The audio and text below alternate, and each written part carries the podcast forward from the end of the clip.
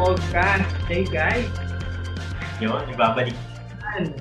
Two months pala. Oo nga, welcome back after a very long break. Thanks guys. Maraming salamat sa aming mga avid listeners. Nakikita namin sa Twitter, meron ng mga ano, nakikinig sa amin. So, thank you sa inyong tatlo. Eh, nawala. Guys, So, nawala. Ito po ay isang podcast na kinabibilangan ng mga millennials, titos, and tita na pinag-uusapan ang buhay, pag-ibig, bahay, ah, trabaho, at iba pa. So, ang podcast members ko ay sina Aldrin. Leo! Kenneth, Faith, At Yvonne. at yan. Tonight, medyo medyo steamy yung ano yung topic natin, eh. medyo juicy. Fried chicken pala, no? medyo, ano, medyo mainit-init yung topic natin ngayon. And ibibigay ko na po ang sahig na ito sa ating host ngayon na si Aldrin. Ah, di ba, di ba na ako host? Pero kayo yung ano eh. Kayo yung tatanungin eh, di ba? So, ang topic natin ngayon ay tungkol sa kasal. Oh. So, bakit nga ba kasal? Dahil sa mga edad namin ngayon, parang napapanahon na din eh. So, madami na rin palibot namin, eh, especially sa akin na nagpapakasal. Mahati yung pag-uusap natin sa tatlong phases, di ba? Siyempre, yung una, yung pre, yung planning, pre-wedding, tapos yung during. Sa during, wala akong maisip ano pwedeng itanong eh, kasi wala pa naman ako doon. So, tsaka yung huli, yung post-wedding. So, ayun, ah, ang ating guest, dalawang kasal na. Trupa na sila, Kate and si Ibon. Yeah. Wow! Meron akong mga tanong kanina na tungkol sa mga pre-planning, sa pre-wedding. Kasi nga, parang ang grand ng subject na kasal eh. Parang gusto ko na magpakasal. Pero, dapat alam mo rin yung step by step paano ka What's makakarating. your thought process Oo. coming into the ano, wedding uh, preparation? oh, ma-allotted budget, Mga niyo ba ang anniversary Oo. namin? Yun yung Oo mga tanong. sa ma, ma, ano, anniversary niyo sa ano? Sa Monday. oh, tama? malapit na. oh. Two, ah, two days na. Ah, tama ba? Oh, June days, two days. 28. 28, di ba? Oh, tama. Ayan yung ano, time na na-appendix ako eh. Dahil sa, dahil sa kanila talaga yun. Memorable eh. No? So, ideal natin tayo, backtrack tayo mga po. So, syempre, simulan natin. Although na, na, nabanggit nyo naman sa mga previous podcast natin, pero iyan na lang natin. Na, I mean, kailan kayo nag-start, magkakilala, and uh, yung yung journey nyo towards uh, yung proposal ni Kate, and ano yung how, how, sige siguro, how did you How uh, did you know? got prepared? How, how, did do, oh, someone- paano mo nalaman? Tama. No, tama. Ha? Paano mo Oo. nalaman na ito na ata yung tamang oras? Ganyan. Kasi, di ba, pwede yung ilang years, pwede yung ilang years kayo Mm. before coming. Oo. Ba- bakit on that Year ka nag-propose, bakit hindi 2020 pa? 2019? Mga ganun. Yeah? Yan, sige, gusto ko rin malaman yan. Oo, at saka syempre mat- matinding isa sa mga tanong yung stability. I mean, are you stable uh, during that time? Pasayo mong stable ka yung time. Kasi, ano yun, isa rin yun sa mga siguro iniisip ng Questions. Di ba? Oo. isa sa mga, Yeah. ano, Oo. may, may stable na to do this. ganyan. Gio, parang tanong mo rin yun eh. Kaya tayo, kaya tayo, para, para umandar na ang natin, ang bus natin. Ah, sige, tama, tama. So, Ah, sige, One oh. for daw. Uh, so, ipusin niyo na sa pinaka, ano, pinaka umpisa. Ano yung version ba gusto niyo marinig? o, dalawa kasi lagi version nito. Dito. Unahin Doon lang natin tayo yung... sa initiator kay Kate. Ah, tama. Yung nag-propose eh. Kasi di Ah. naman oo si Yvonne kung di nag-propose Tama. si Kate. Ah, So, yan. Tama. Yan. Nagsimula lahat yan nung ano, umamin si Ibon sa akin nung grade 2 na may Yan.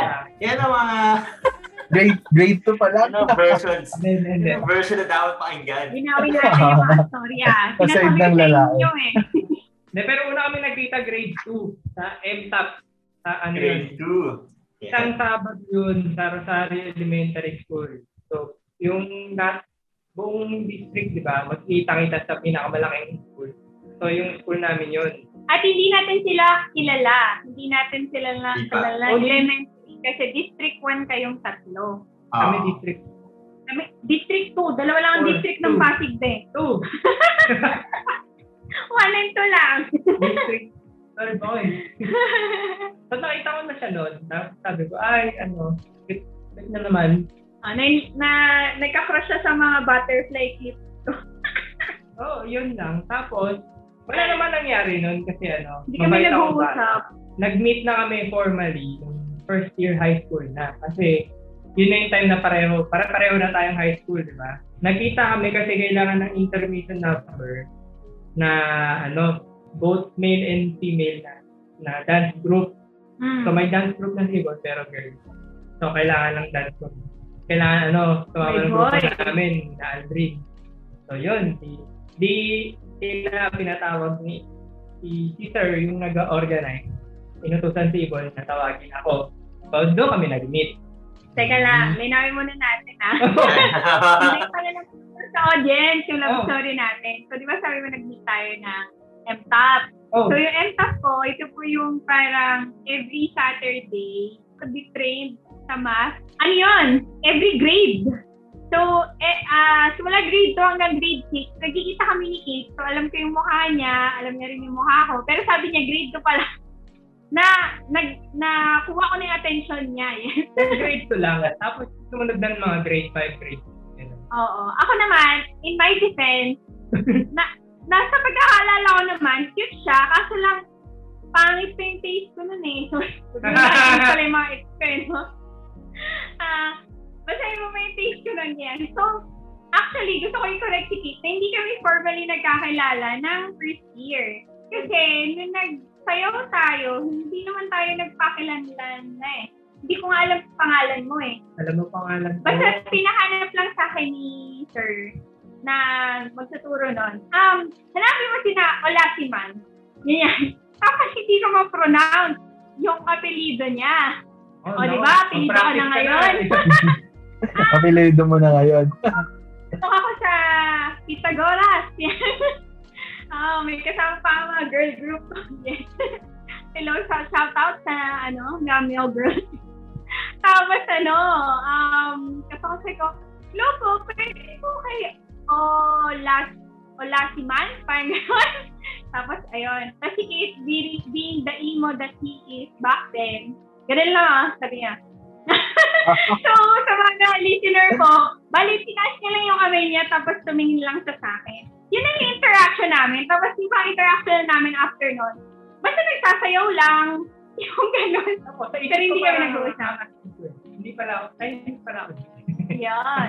Oo. Tapos pagdating ng second year, naging magkaklase na tayo. Tama. Oo, yun. Tapos, totoo, di ba? Nagka, ikaw una nagkagusto sa akin yung second year. O, Sakto di ba? lang. Sakto lang. Yan, ang version na tama. Ah, Alam ko yun kasi ano, may code name pa siya para sa akin yun eh. Wait lang nila. ano, yung first date kasi, nung first day of school, late siya. Tapos, ang free seat na lang nun sa classroom, dahil late siya, yung nasa harap ko.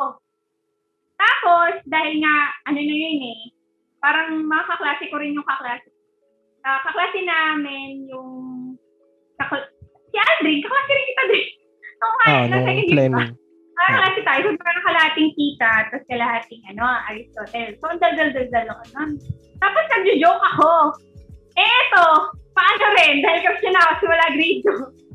Ano Hindi ulit naman. yung joke mo? Tapos, siguro, hindi naman nakakatawa yung joke ko. Tama naman siya. Eh, di nakot yung attention. Ako, mawa sa joke ko, ha?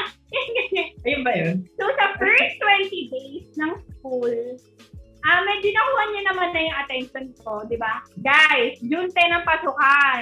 June 10, 2007. Ah, Di ba? ah. June 10, to, ah, June 28, 2007, naging kami na sa mga 20 days. 18 days lang. 18 days lang na naging kami. Partida, may mga weekend pa nun, hindi tayo nakikita.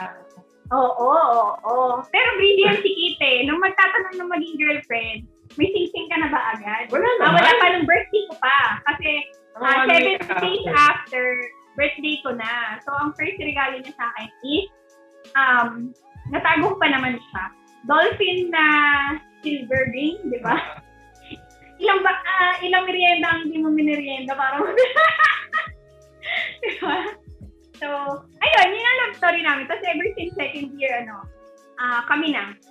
Yun. Oh, 12 So- years. Ka- 11 years ah, before siya nag-propose. yun. So, let's cut, ano, let's fast forward during those times na paano mo ba na-realize, okay, dapat pasal na ako dito sa babaeng to. Tsaka, naka-apekto ba yung, yung years nyo? Dahil 10 years, kailangan ko na mag-propose or wala naman sa ganun? Ah, okay. Sa una, oo. Malaking factor yung, ah, matagal na kami magkakilala. Hmm. Pero, Mm.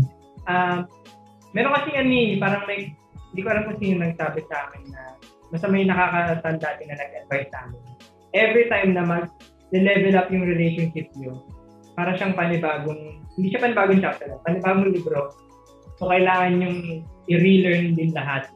Para pa ibang tao yung kasama mo. Yun. So, for example, nag-start kayo as friend, tapos naging uh, nagliligawan. So, panibagong mundo yon From ligawan to, ano, ah girlfriend and boyfriend, panibago ulit. Tapos, from, ayun, girlfriend and boyfriend to fiancé, panibago. Tapos, From, ah, from there to husband and wife, iba na naman daw. yeah. To an extent, hindi naman siya back to zero.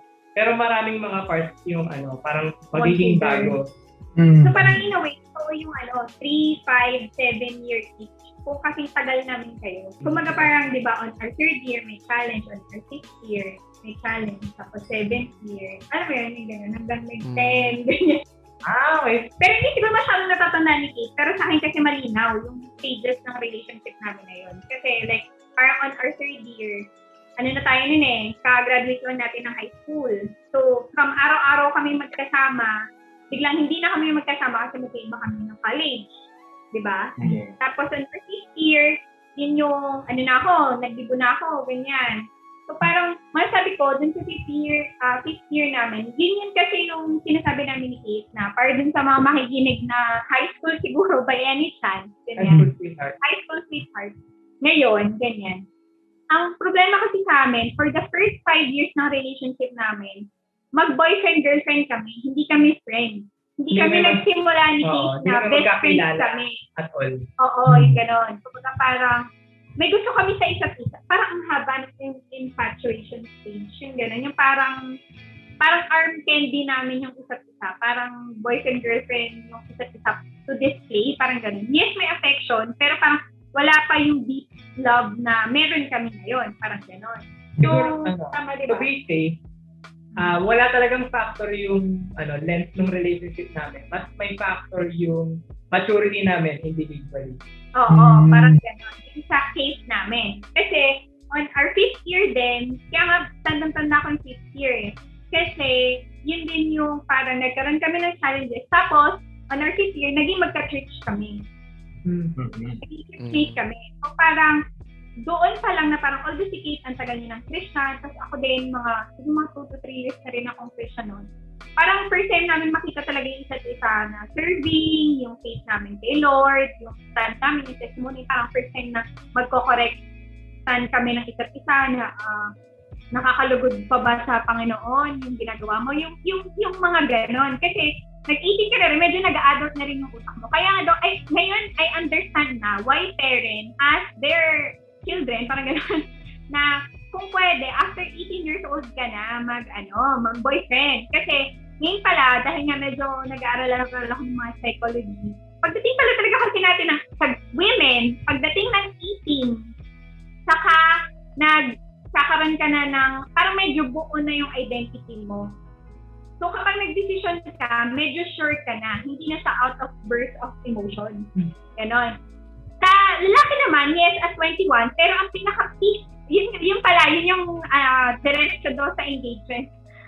Ah, sinabi to ni Pastor Peter Dancy ng CCF, ang peak daw ng ano, ng maturity ng lalaki from teenager to man is 24 years old. So sabi ko, sakto! 24 years old si Keith nang nag-propose sa akin. So Oh. parang sabi ko, ayos ah! Ganyan. Tapos, Ah. Coincidence lang yun. Hindi, hindi ako naniwala. coincidence lang yun. Sige, I support my husband. Tapos yun nga, so di, di ba yun yung six year. Tapos nung uh, seven years na kami, so seven or eight mga ganun, pag-graduate na ako ng college, um, parang nagkaroon din ng momentum kasi nauna ako graduate. Parang first time sa buhay namin na meron kaming hindi sabay ni Kate.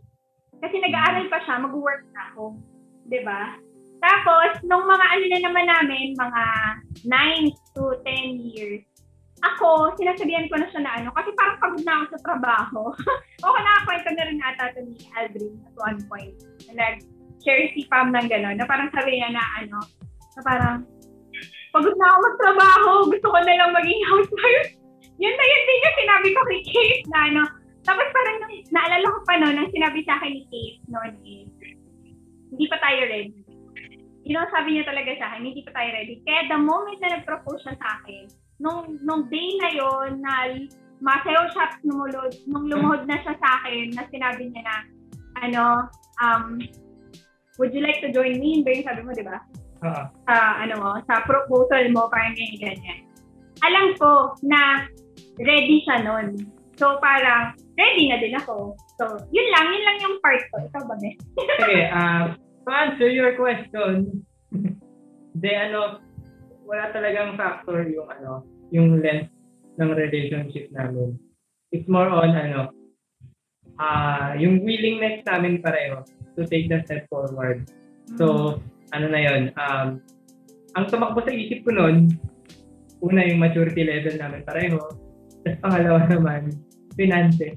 Mm. So, ano, parang at that time, kaya ba namin i-sustain yung life together sa joint income namin? Yeah. So, yun lang naman. Parang ano, yun yung basic. So, yeah. una, kaya ba namin mabuhay ng kasama yung isa't isa?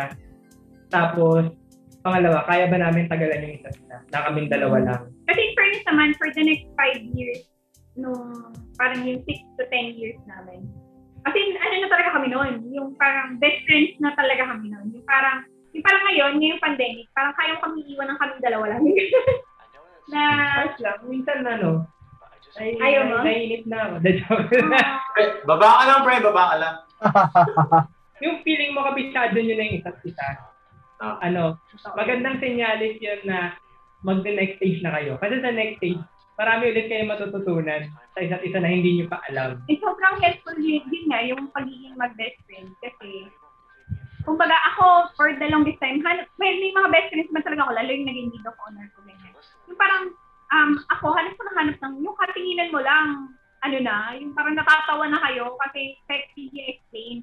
Parang may inside joke joke kayong dalawa sa isa't isa, parang gano'n. Parang gano'n na kami ni Kate nung dumating kami sa stage yun. Pero parang para sa akin, ang pinakamalaki ding factor bukod sa pagiging friend, before pa kami na-engage, is same faith kami. Same Mm, kami ng mm. stand, pagdating sa mga pinaniniwalaan namin sa Lord, sa theology, about marriage. Kasi, para sa isang babae, ako, ang kailangan ko i-assure is, ito bang lalaki na to, nakikita ko siya na hanggang tumanda kami, eh, hindi siya magkakaroon ng adultery. Alam mo yun, yung ganon.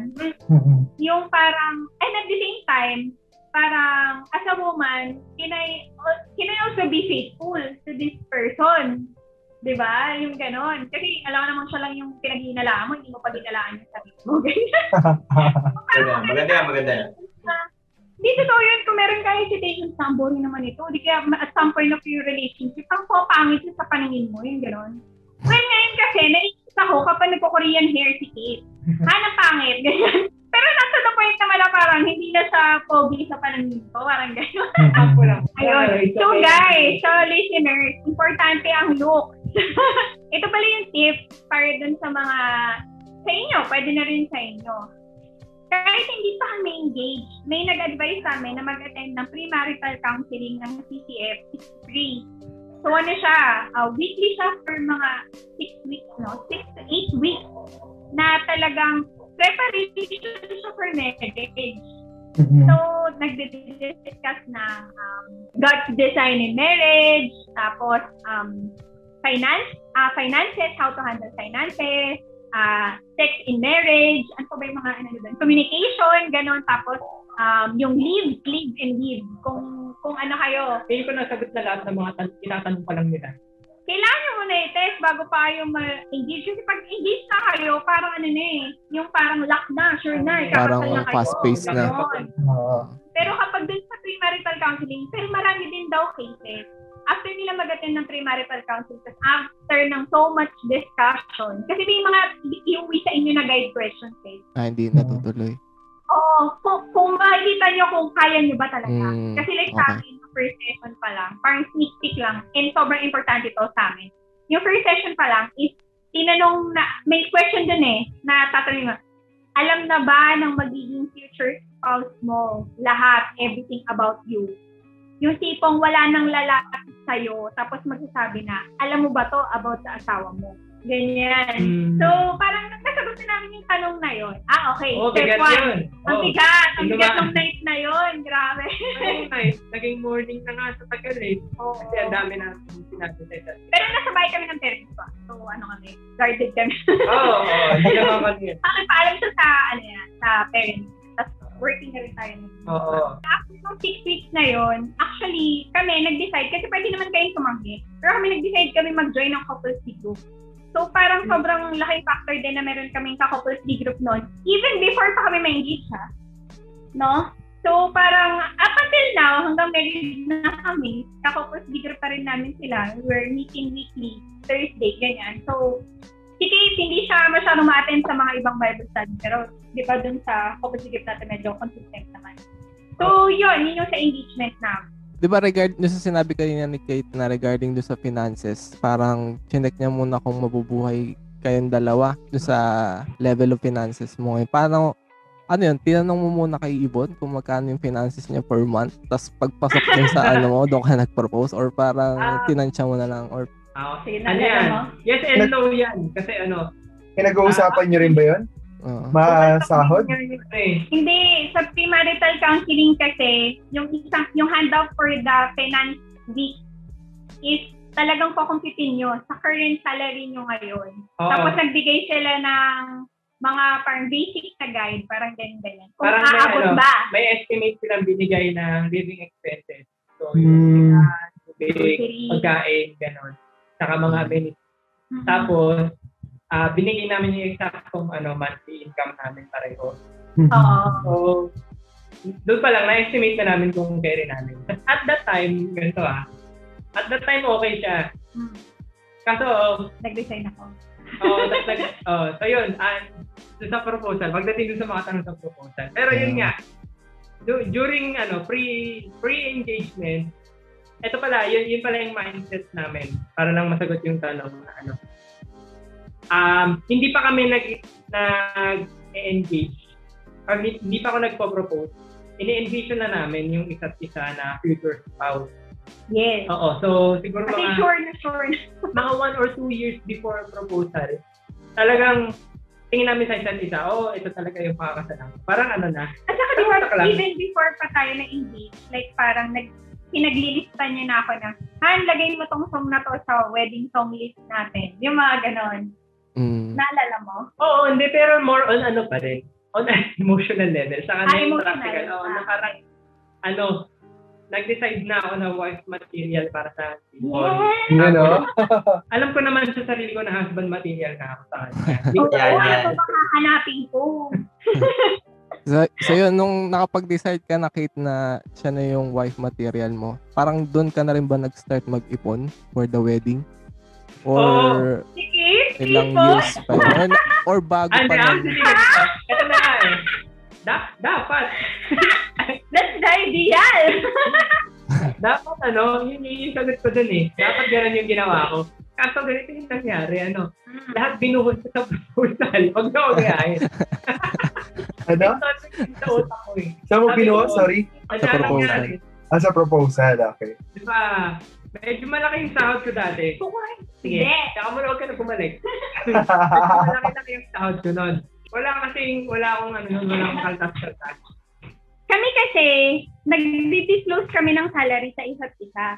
Kaya alam namin yung sal- salary ng isa't isa. Kaya alam ko na, sinasabi ko na, sakto lang. Sakto lang. yan. Pero kasi, yun nga, abo. No, sa'yo eh. So yun, depende yun sa ano. So So, sa level of openness ng relationship nyo, kaya mo bang iabot yung bracelet mo dun sa ano, girlfriend mo. So, yun, tiwala talaga pag ganun. Pero ko ako ba Noon hindi. Ngayon, oo. Pero yun, kung ready kayo sa ganung level of financial openness, sana oo. Sana oo. So yun, anyway, ah so di ba may sahod ako. Tapos, nagde-decide talaga ako, sabi ko, this year magpo-propose na ako. Tapos, January yun, di ba? Alam ko, Mhm. first quarter, parang sinabihan ko na kayong tatlo. Ah. Ah, tapos, sinabihan ko na rin yung mga magiging maid of honor neighbor. February. Oo, sinabihan ko na sila. So, magpo-propose talaga ako this year. So, na, ano na, nag-iipon na ako. Pero kasi ang ginawa ko, so, alam ko sa utak ko na merong proposal muna before marriage. Ah, before wedding. So, kung ano yung naipon ko nung time period between first quarter up until nung proposal, Mhm. lahat ng pera na yun, inubos ko sa proposal. Kasi sa isip, ba talaga sa isip ko, sa isip ko lang naman, makakaipon pa ako ng, kasi sa isip ko din, one year engagement namin eh. Oo. So, may one year pa ako mag-ipon. Oo, Mhm. oo, oo, oo. Kasi lagi kami decided na ano eh, at least uh, one, one year, parang gano'n. Kasi para wala, wala na ako ibang tatandang date. Alam niyo yun? Ah, ah, ah. Lahat ano lang, lahat June 28. Kasi para puro anniversary na lang yung Ah, hindi ko alam proposal, wedding, eh, lahat. Pero disclaimer lang pala, hindi ko alam until now kung magkano yung ginastos sa engagement. Kaya inisip ko, gano'n ba talaga kalaki yung ginastos? Dapat Ano? hindi. Tanong kaya natin. Para malaman mo. Ay, pero nagbabayad ka ng kotse nun. So, ah, okay. Yes. Ayun. Para may Okay. idea naman yung mga listeners sa tayo. Okay. Ah, So ganito, wag niyo akong gayahin kasi ang ginawa ko at the time, ang ginastos ko ay isa't kalahating Bilyon? Hindi, tama ba? Hindi. Mga tatlong linggong sahod. Ah. Yung So, isang cut-off at kalahati. isa't, kal- isa't kalahating cut-off nung current salary nung 2016 salary ng Ah. isang ano computer engineer. so yun. Medyo malaki yun kasi pwede namang hindi eh. Ay, ginawa ko kasi, tama ko ba? Ang arte ko eh. Ay, hindi ko So, di ba may ah, engagement ring? Siguro mga one-third yun ng ano. Hindi naman. Mga one-fourth or one-fifth ng buong budget. Mhm. Tapos the rest napunta sa guest tsaka venue. Kasi gusto ko, Naka-practice. Kasi Oo. sumayaw ka. oo, yun, ah, so may performance kasi doon. So, ano, kinailangan ko ng budget para sa mga ano, rehearsal ng mga performers. Mhm. So, isipin nyo ah, kapag pagdating ng proposal, wala na akong ipon. Pero kasi sa isip ko, nung month of my proposal, akala ko may work pa ako pagkatapos. Mm. Tapos yung pala, pagkatapos kong mag-propose, okay, may natira. Pero yung natirang pera, ah pinang-repair dahil one week later, af- one week after ng proposal, nasunog yung kotse. So, kailangan Hmm. ito. Oo. oo. So, yun. So, lahat ng ano, lahat ng pera napunta din sa pera. So, back to zero yung ano ko, yung budget ko nun. Yung relationship kasi namin, like parang up until now, yung marriage namin kasi, is by faith. So, parang, yes, may mga, parang, alam mo yun, mga part na irresponsibility. Pero kasi on my end, um, i-share ko to sa inyo ah, Mhm. nung nag-premarital counseling na kami, so di ba nga, napag-join na yung sa ano, sabi ko, ah okay, so yung current sweldo namin nun, dalawa, joint ha, um, kaya talaga namin na mag ano. Tapos, ang malaki palang factor dito, sa amin kasi, after namin mag-premarital counseling, we decided na sumunod sa recommendation nila to leave, live, and live. Meaning, talagang planado kami na hindi kami titira sa kahit kaninong parent. Mhm. Kasi parang na-embrace namin yung um, session na yon sobrang na session na yun, na parang um, kailangan sa bahay, ah, meron lang isang king and meron lang isang queen. so parang ang tanong sa akin ni mama noon, sinishare ko yung wisdom na yun, so paano kung hindi nyo pa kaya? Ang sinagot ko lang din sa kanya, eh di ma, hindi pa kami magpapakasal kung hindi pa namin kaya. Yun talaga. So parang yung dumating na yung engagement namin. So, si Keith kasi, ang nasa isip niya noon, di ba nga, one year pa rin tayo mag-pod. Kasi hindi mo naman inakala na yung kotse, eh, ano, um, Mangyayari.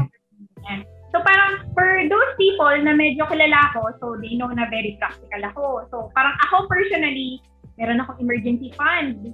Tapos, parang, yan, pang for emergency, ganyan, ganyan. Tapos parang siguro, tatanungin ng iba, ng listeners natin, or maybe kayo, bakit hindi ko ina si Kate noon na to do the same? I have two reasons. Number one, nung tinatanong namin to sa, ano namin, sa G group leader namin, ang ganda lang din ng wisdom nila. Pag dinasal kami, joint na yung pera namin. Meaning, katulad ngayon, housewife ako, wala akong sarili kong pera. Dapat hindi ako ganun mag-step na wala akong sariling pera. Kasi what's his is mine. What's mine is his. Mm-hmm. Kung yung dumarating na pera sa kahit sino sa amin, pera namin dalawa yun. Mm-hmm. Pero, the moment na hindi pa kami engaged, pera niya, pera niya. Pero ko, pera ko. Mm-hmm. So parang, after ako masabihan nun, kasi nung time na yun, medyo nasusustate ako, ang nasa isip ko rin, dapat talaga may emergency fund, sikit, ganito, ganyan. Pero hindi ko pinagsisihan yon na hindi ko pinush sa kanya. Kasi unang-una, hindi niya personality eh. Kahit nung nag, ngayong married kami, dahil nga mas naglilin ako sa A-type, di ba? Ako talaga ang may hawak ng finances. Kasi yun din ang recommendation nila sa marriage eh. As much as possible, may isa lang na nagmamanage ng pera para hindi magulo. Pero dapat alam din ng pa. So well, teka lang, advance na yun. Pangalawang reason, gusto ko na si Kate ma-enjoy niya yung pagkabinata niya. Mm-hmm. Kumbaga, lahat ng pera niya, kumbaga, bago pa kami ikasal or bago siya mag-propose O sa akin, hindi yung ibig sabihin na ano ah. na ibang bagay. Magpapakasasa. Faithful ka, faithful. Oo. sa, Ah. sa gastos lang. ko. sa gastos lang, kumbaga parang, yung kung gusto niya man libre ng mga tao, libre lang, bili siya ng mga t-shirts, attention ng mga dance classes, patato siya, bili siya ng games niya, ng PS4 niya. As in, talagang ako mismo na witness ko na kung ano man yung gusto niya, nabili niya. Kumbaga hindi siya pupunta sa parang married life na parang ano pa, young man thinking, yung parang boy pa, parang gano'n, na parang, ah, gusto ko pa bumili ng ganito, ah, gusto ko bumili ng ganyan. Kumbaga parang kami rin, nung time na na-engage na kami, ako rin, may ganun din akong end na parang, ah, nabili ko na yung mga gusto kong makeup, naranasan ko na yung mga gusto kong skincare, yung mga gano'n, yung mga very babae, mga damit, na-try ko na, ganyan, ganyan. So parang ready na kami na most of our finances mapupunta na talaga sa sa bahay or parang eventually sa future family. So Mhm. parang yung naging factor namin pagdating sa finances. After namin ma-engage, after one month na, ay di, after two weeks yung kotse, nasunog siya kasi may naiwan kaming um, plastic ng band paper sa likod. So, nung time na yun, sobrang init ata. So, parang na-magnify niya yung nag-end up na nasunog yung likod ng kotse. So, mga around 10K din siguro yung nailabas ng time oo. yun. Oo. So, parang ako rin, hindi ko rin inakala na mag hindi rin ako agad magkakatrabaho kasi nung nag-propose siya, three months ah, pa lang ako na nag-resign. Pero naghahanap na ako ng work noon. Wala talagang dumarating na work. Parang sabi ko, maganda naman yung resume ko nung time na yun. Parang three years naman ako sa work ko, ganito, ganyan. Pero parang hindi ako matanggap-tanggap sa bagong work. Tapos, um, after six months, no, ng engagement, tapos parang nasa isip namin, six months na lang before the wedding. Wala pa rin kaming work parehas. Ganyan, ganyan. Pero, um, fun fact pala, nagkaroon pala ako ng work for one month lang ng mga, so, June kami na-engage.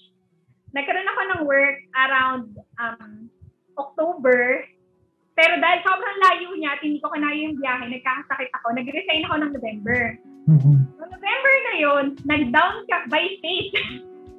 nag-down kami sa church. Sa church venue na sa church venue. payment kami. Oo, kasi yun talaga yung gusto namin. Tapos nakapagpa, ano kami, pencil book sa ah, reception.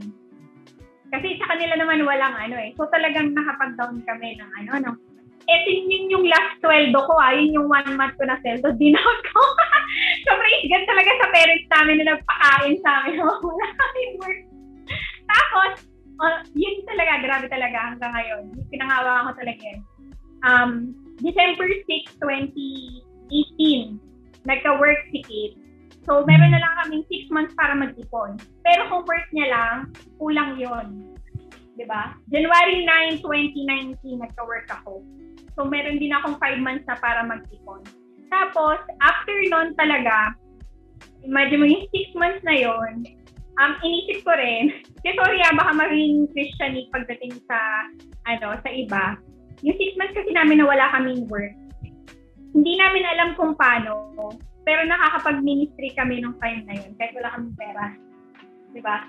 Dumating sa time na mamimili kami kung ano yung pag-share namin meal yung chow fan ba, yung plain na chow fan, o magsi 7-Eleven na lang kami para tipid. Pero parang yun din talaga yung isa sa mga nakakayak naman naisip ko ngayon. yun yung isa sa mga points na na nakita ko talaga na ah okay pwede ko pa rin Kasi parang hindi naman siya poorest pa talaga, pero parang nung time na yon wala yung ano sa amin eh yung parang awang-awa kami sa isa't isa. Parang masaya na kami na nag-share kami ng ano, 7-Eleven meal or masaya na kami na nag-share kami sa isang chowpan. Malaking factor yung gwapo ka dapat. Uh, ano, matilis ka ng babae. ayun, Sa- ayun. Mahirap Sa pagpangit, ano, na Oo, pera. mahirap kapag ano, di ba? Mahirap ka ng tao, mahirap ka patignan. Oo, oo, oo. Tama, tama, tama. Eh. Dapat mahal mo talaga yung Oo, kasama. dapat ngiti mo pala nakabusog na. Oo, yan, yan. Basta maligo ka lang, basta mabango ka lang, okay na yun. Okay. Guys, ah. Nung Saka, oh, Laging maligo ah, okay laging na. maligo. Yeah, oo, totoo, totoo. Tingin lang ako kayo mag, wow. Wow, wow, wow. Buti na lang maganda, maganda din ako, joke. Ano?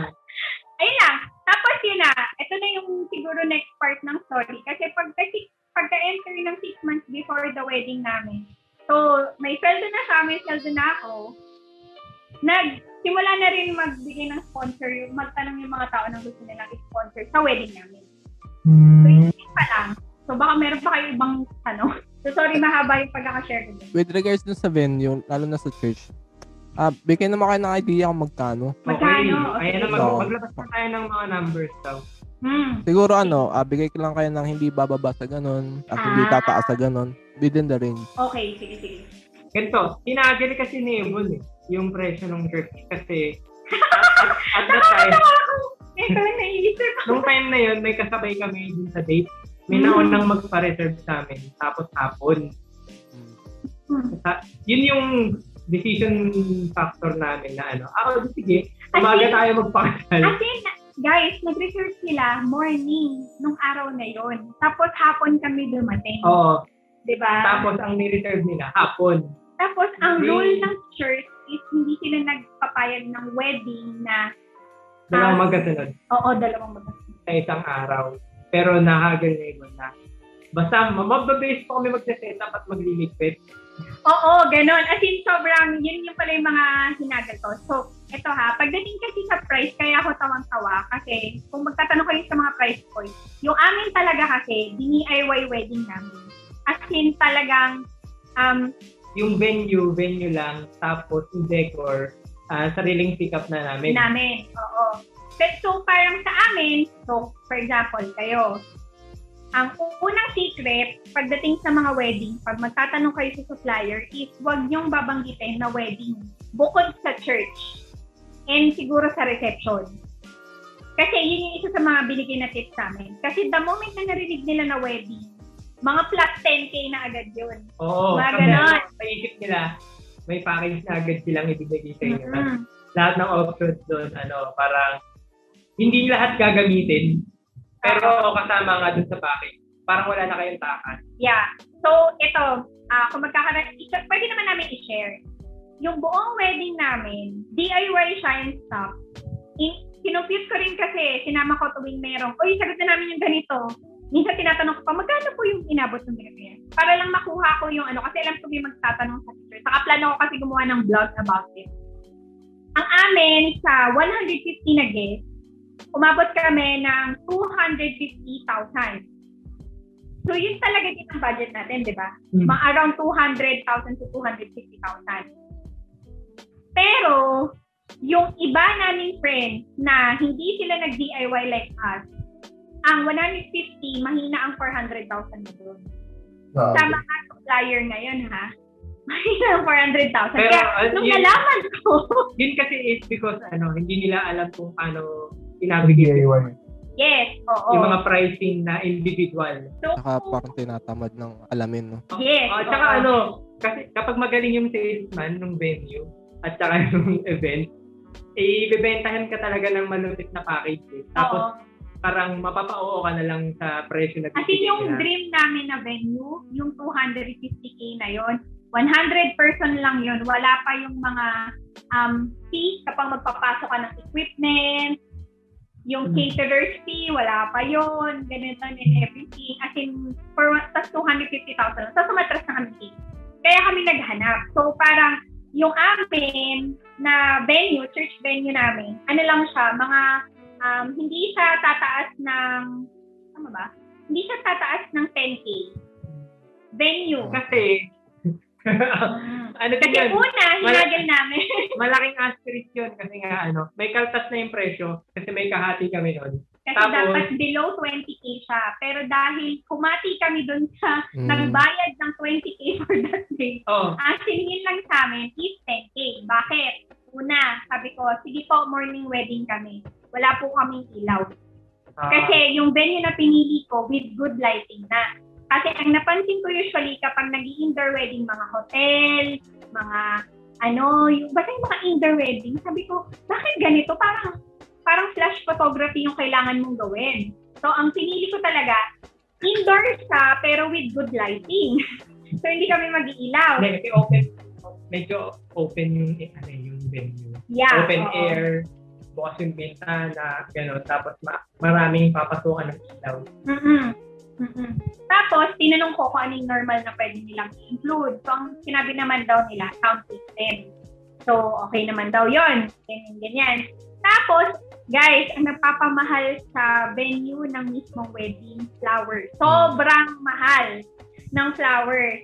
Tapos, the more na mas mataas yung flowers pang decor, mas mahal siya. So, ang naisip ko, okay po, Ah, ang ang problema niya kasi, ma'am, hindi po kami pwedeng pumayag ng mag-ano kasi yung ingress egress niyo pa, niyo, niyo pa po, ganito ganyan. Sabi ko, ma'am, ang decor lang po namin yung petals sa aisle. Yun lang ang decor namin. Tapos the rest na mga dinikit na pangalan ng ninong-ninang, di ba? Oo, na pwede tanggalin agad-agad. Oo, pwedeng tanggalin agad-agad. Yun lang po ang decor namin at yun lang din po ang flowers namin. Kasi um, wala na po kayong ibang tatanggalin. Parang ganyan. Para lang po kayo, pa- para lang po may nagsaboy ng flowers na pra- flower girl dun sa mismong venue namin. Then, so parang long story short, um, kaya mababa yung singil sa amin dun sa venue kasi hindi namin ginalaw yung venue mismo. Tapos, may, may nila yung duration namin doon. Yung normal na duration for a wedding event, 4 to 5 hours.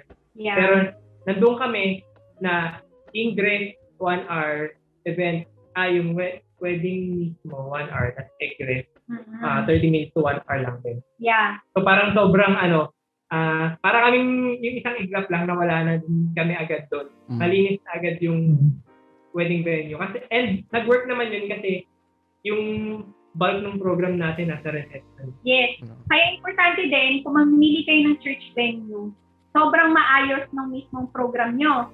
Kasi karamihan, biglang nagugulat yung couple na meron silang additional na bayad kasi na-late ang buong wedding. Kada one hour mo ng late, babayaran mo ng additional ng additional almost almost half ng binayad mo dun sa venue. Hmm. Kaya siya mahal. So okay, so yun yung sa church. Yung sa venue naman, then Ah, ito pa pala, ay sa reception pala, ito pa rin. Eh di si bride, si bride na panghapon, di ba? Pagdating ng reception namin, eh di nakapagpabook na rin sila. Nakuha niya yung bridal suite. As in, Ah. kung saan dapat talaga ako magpe-prepare. Ah. Ganon usually. Oo. So, nakuha, nakuha na talaga ni ate lahat ng maganda. Sabi ko, kaya, pero hindi pa rin sumuko ang ate mo. Kasi, sabi ko, Ma'am, anong package nyo ng wedding? May package din sila. Eh, namahalan din ako. So, sabi ko, Ma'am, anong package nyo ng breakfast menu? Eh, may mas mura yung breakfast menu nila. Tapos sabi ko, magkano pa ang corkage fee pag magdadala kami ng pagkain outside? Aba, mas mura. Alam nyo, dahil sa pagkakurikot ko, ang ginawa namin sa wedding, Ma, magkano yung tablecloth nyo? Magkano yung ganito nyo? Pag nirin po ba yung venue may kasama na, ano, na chairs, tables and chairs. Ganyan. Hmm. Ah, meron na po. Eh, paano po yung seat cover? Ganyan, ganyan. Ma'am, bibili niyo to ng isa't isa, ng isa. Kasi ihahagil talaga nila sa inyo eh. Ma'am, pag ito ng wedding package, wala na kayong iisipin. Pero guys, grabe talaga. Dahil lang hinagil ko yon ng paisa-isa. Ewan ko, ita-ins ata si ma'am sa akin. Oo. Sa, talaga sa venue ba yan? Ha? Yung Sa reception. Ah, reception. Okay. Ano nangyari? So, di ba, ang sa, ano, sa wedding proper, sa wedding venue at saka sa reception venue, yung, lahat ng pricing, nakapackage deal.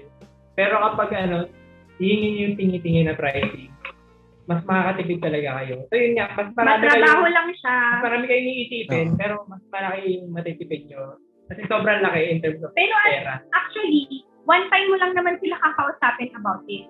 Ma'am, pwede ba kami mag-DIY ng wedding na parang, ano, ito lang po kasi kailangan namin na cover. Tapos nakita ko, yung sobrang mahal nila na centerpiece ng table, ang pangit. Ay, sorry, madam. sorry po dun sa venue namin, baka malaman. Medyo hindi ko gusto.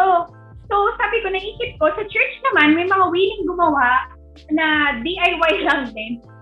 Ah, ma'am, di na po namin kukunin yung sa centerpiece. That's parang around 300 pesos per table.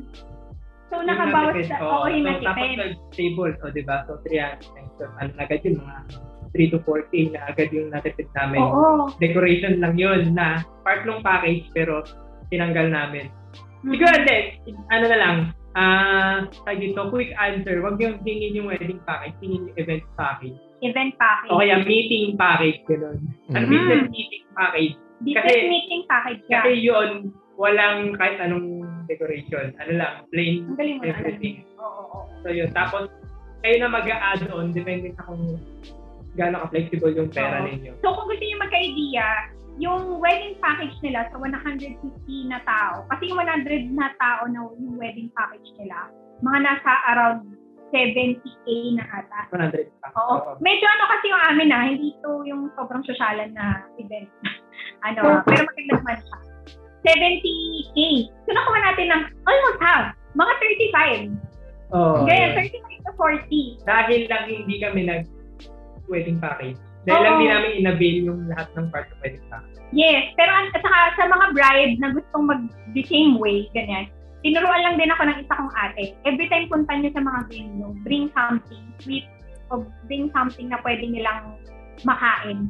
Kasi ini-inconvenient nyo sila ng DIY nyo eh, para mas makamura kayo eh.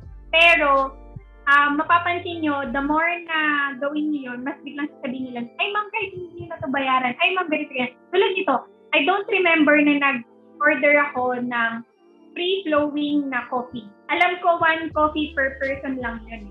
Pero during the wedding, free-flowing yung brewed coffee. Kasi inabutan natin sila ng donut ata. Ha? Donut na yung ina- binirigan. Donut, oo, Oo, oo. So, bumili lang kami ng Jayco, yung ano, yung two dozen, isa sa reception venue, tapos isa sa church venue. Oo. Tapos, ayun na yun, ganun. Tapos, ang ano lang din pala po, baka kasi lalo na kayo, alam ko magiging factor sa inyo kasi sobrang factor kay Kate.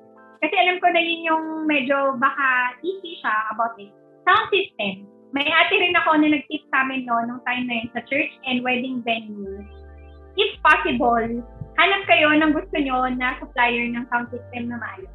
Kasi usually, yung kasama sa church and reception venue, medyo hindi maganda yung kanilang ano um, sound system. Sabihin na natin, hindi, sound system as in music choice ba to? Yung, yung, yung labas ng music. Oo, kasi ano eh, Saka yung mic, yung mga Oo. gano'n. kapag hindi kayo kukuha ng sarili ninyong ano, DJ or ano, sound, Medyo yun yung gastusan nyo. Oo. ano yun, nakadepende sa edad nung ano, nung supplier. So kung medyo matanda yung supplier, ano, mag-expect na kayo na yung mga tutugan eh, ano, medyo dated na, gano'n. yeah. O kaya medyo ano, um, Oo. kasi maraming ganun eh. Yung pag naubos na yung kantang request ng mag-asawa, bigla magpe-play na lang sila ng music na gusto nila, hindi na go through yung playlist. Ako kasi maarte ako pagdating sa playlist. Alam niyo yan eh. Oo. oo. Gusto ko lahat ng tunog nung sa wedding ko. may kinalaman sa ano relationship namin. So kung maubos na yung playlist ko, meron akong parang backup na, kahit songs ko lang, kahit okay, songs lang ni Ibon, gano'n. Oo. Inis-inis kasi kami kapag may mga DJ Alam niyo ba ang daming nag-boom-boom? Yung nung panahon na ano, ah, nung sunod-sunod kasi yung wedding ng Before- 2019 eh. before pandemic, 20, ah, 2018 to 2019, laganap yung boom-boom, di ba? So yun, pag naubos na lahat ng mga sweet songs, bigla na lang mag-K-pop, yun, Yeah. bigla bigla mag-ano. Balik ulit sa gastos. Gusto ko itong banggitin na kasi may friend ako na tinutulungan ko na isa sa mga bridesmaids ko actually. Tinutulungan ko mag ah, ano ng wedding. So, ang ano niya sa ang baseline niya rin is yung wedding namin, yung 250,000. Ngayon, yung isang araw, tumatawag na lang siya sa akin. Ang sabi niya sa akin, Babe, nung kinumpute ko, lahat ng nireserve ko, pati yung total naming babayaran so far, nasa 400k na siya. Ha? Sabi ko, bakit? Sabi ko, 100 guests ka lang ah. Bakit? Bakit? Bakit umano ka na? Bakit nag 400k ka na? Kasi, unang-una, um, Magaling yung... teka lang. Oo. Unang-una, nag-reserve na pala siya na nag-reserve. Kasi di ba may mga pandemic promo ngayon? Mm. Hindi siya totoong promo actually, guys. Pandemic price siya. Yun ang sinasabi ko sa kanya. Pinamahal. Mas mahal talaga siya. Ibig sabihin, kung di ba, kinasal kami in 2019, ito yung mga price namin. Yung price Nabudol. namin, itimes ko nyo. Kasi yung amin nga, DIY. So, yung mga, ibig sabihin, yung mga price ngayon ng mga ikakasal, na gusto nila ng the same treatment halos, times 2 pa yun. Eh ngayon na ikakasal ka din ng pandemic, kailangan mo rin i-consider kung gusto mo pa ba magpa-swab, vaccinated ba yung pupunta, Ah, Yung- okay. mga provision mo pa ng face mask, ng face shield, ganyan and everything. So, ano pa yun? On top pa yun. And ito, dahil ganito nga karami yung iniisip kapag wedding, um, paano yung marriage? Paano yung pag-prepare nyo sa apartment, Mm. sa honeymoon, di Yan, ba? yan, yan. Ano na. Yun na yung mga- Yun na yung next. yung sumisikat sa Facebook na ano, many people focus on the wedding but don't Not focus on the marriage. yung life after. Kasi kaya ang dami nag-aaway ng first to second year ng marriage nila. Kasi sobrang ganda ng wedding. Ang dami naman nilang utang. So, mas maganda. ginastos. So, mas okay pa palang civil na lang. Hindi po, I believe, ano, Intimate wedding. Maganda pa rin church. Ganito, huwag kayong makikinig sa hindi magbabayad. Oo, tama. tama. So ano, ganito, Sabagay. Ganda yung idea mo ah. gusto ng magulang nyo na mag-imbita ng guest, sila pagbayarin nyo. Yes, tama. Tama. Sabi niya Kung ano, mag-ambag. Kung, kung prefer nyo mag-civil wedding, pero prefer ng kamag-anak ninyo na galante na wedding, mangingi kayo ng budget sa kanila. Oo. Sabihin nyo ang budget namin pang civil wedding lang po. Kasi ang priority namin is yung apartment or yung bahay na pinapatayo namin after. So para Mm. lang din ma-picture nila na, ah, okay, sige. Okay. Yung balance naman kasi doon is, isang beses ka lang ikakasal ideally, di ba? Ah, Siyempre gusto mo memorable. Pero, at the same time, isang beses ka lang din sa ka, ikakasal. So, huwag din masyadong magastos. Yun din yung sinabi sa amin. So, parang ko dong sabihin is, um, una, nasa pag-uusap nyo nga talaga yon. Madalas kasi kapag may mga nashashare na, ah, okay, ganito, ganito yung gastos. Totoo, tama yung response din na mas okay na lang pala mag-civil. Pero, tama rin naman yung sinabi ni Kate na kayo talagang mag-asawa, mag, or kayong mag-fiancé yung mag-uusap. Ano ba yung gusto nyong wedding? Kasi deep inside, um, ako rin na, para sa akin. So, di ba nag-civil wedding na kayo? Tapos parang, ah, okay, mag-wedding na lang tayo kapag ano na, Pag, Pag- yung ceremony, ganyan, yung lahat ng pangarap natin. ganyan. Pero para sa akin, kung meron kayong pag-uusap ng mismo yung gusto, mapag-iipunan at saka mapag-aanuhan nyo yan eh, yung magagawa nyo ng paraan. At Oo. saka, matatanda kung yan talaga din, ako, ito sinasabi ko, kung yan talaga yung gusto ni Lord na wedding para sa inyo, God will provide talaga. Isa sa mga laging sinasabi sa amin ng mga Christian na couple friends namin and mentors, madalas ng tao nagsasabi, saka na lang ako magpapakasal pag ready na ako with Christ. Pero I remember, isa sa mga ninong na namin ngayon, kausap kami ni Kate. Sabi ni Kate, bago pa ito mag-propose si Kate ah, sabi niya kay Kate, oh, pag tinanong ka ng parents mo, oh, ang bata mo pa, baka hindi ka pa ready. Bakit? Pag 30 ka ba, may malaki ka na bang ipon? Parang gano'n. Wala pa din naman. Wala pa rin naman kasi may inflation din, yung mga gano'n. Or di kaya, kapag 30 ka na ba, mas mature ka kaysa sa present self mo? Ah, pwede, pero konti lang yung difference. Ano mo yan, yung Ang- gano'n. ang prinsipyo niya kasi, kung doon din naman kayo mauuwi, ah parang Kahit di nyo pa, ano. Yes, Oh. Kung kaya, parang, kung kaya na, parang get it over, wag na mag-overthink. Kasi never, di ba, never nga natin marireach yung ideal budget natin. totoo. At saka meron naman kayong ano eh, non-negotiable, saka negotiable pagdating sa wedding nyo. For example, ah okay, ah madalas like sa amin ni Kisa, hindi kasi kami nag-ano sa ano, sa parang sa food. Parang gusto namin talaga masarap yung food at at least man lang, mas- sana masarap. Kaya tawan-tawa kami na kami lang ata yung isa sa mga wedding ng appetizer lechon. Oh, Oo, kasi tawan-tawa kami din sa mga server namin dahil meron silang, meron kaming time na binigay na ba, by this time po kailangan, ano, nakaserve na yung lechon. Eh, medyo na-late yung reception natin, di ba? ah, Kasi may hindi nag-prepare something. So, na-serve yung lechon. Ewan ko natatandaan nyo na nag-lechon kayo ng appetizer before pa yung main. So, parang yun. So, baka na-negotiable nyo yung food. Eh, di dun kayo gumasa sa food. Tapos, computin nyo talaga. Kung kaya nyo, like, parang for example, uh, one year, kaya nyo bang ipunin ng one year sa present nyo na, na, ano, Income. ganon, income. At saka, i-factor nyo rin, yun nga kasi ang nangyari sa amin. Pwede kasing merong hindi nagpa-factor na, ah, okay, magbibigay. Tulad ng friend ko. Ang plano nila, lahat sa wedding nila, sila magbabayad. So, lahat na mag-o-offer na magbibigay, ang sasabihin nila, i-cash in kayo nyo na lang po. So, ibig sabihin, Yes, uh, prepare nila for their house siguro sa mga gamit nila, sa Hmm. honeymoon nila. Kasi prepared sila dun sa ano eh, sa mismong wedding budget eh. Ah. Kaya nilang bayaran. Ganon. So parang kami naman kasi, dahil nga ang plano sa amin ni Lord eh, six months kami walang work. So kami, tanggap kami na tanggap na, ah okay, may honeymoon na ba kayo? O kami na sa honeymoon, may lechon na ba kayo? Hanggang sa ang dami nang sumagot. Tapos, um, ito lang, uh, last na pagdating dun sa mismong wedding. Nung mismong wedding namin, so may nag-gift sa amin ng honeymoon na, alam ko, yung nasa ATM namin, sakto na lang siya to pay for lahat ng isi-settle for that day. hmm. So, plano ko, by faith na lang talaga yung pocket money namin for our honeymoon.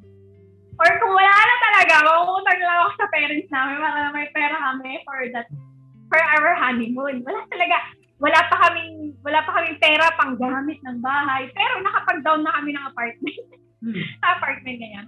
Tapos on that day, grabe, imaginein mo, yung ah, friend namin, yung mga event coordinator namin na inassign ko for that day, inasa, ah, inas ko ng help. Nag-wave sa akin, sabi sa akin, Bon, hindi mo na, hindi nyo na kailangan ni Kate mag-withdraw sa ATM. Bayad na lahat. uy, So, ibig sabihin, lahat nung nasa ATM, amin na yun. Oo, kung naalala nyo, Tapos, tapos ito pa, nung day na yon, pagbaba nyo, after nyo mag-behave ng mga groomsmen, sabi nyo, yung Pera, renta, yung renta oo, Deposit nagpapido. na. Sa inyo na yun, gift na lang sa inyo. ah, oo. Para talaga, ang nangyari talaga ng day na yun, grabe. So, meron kaming baon for honeymoon. As in, na-enjoy talaga namin yung honeymoon namin kasi yung gusto namin bili na pagkain, nabili talaga namin. Tapos, pagbalik namin, Nakabili pa kami ng, ano, ng appliance.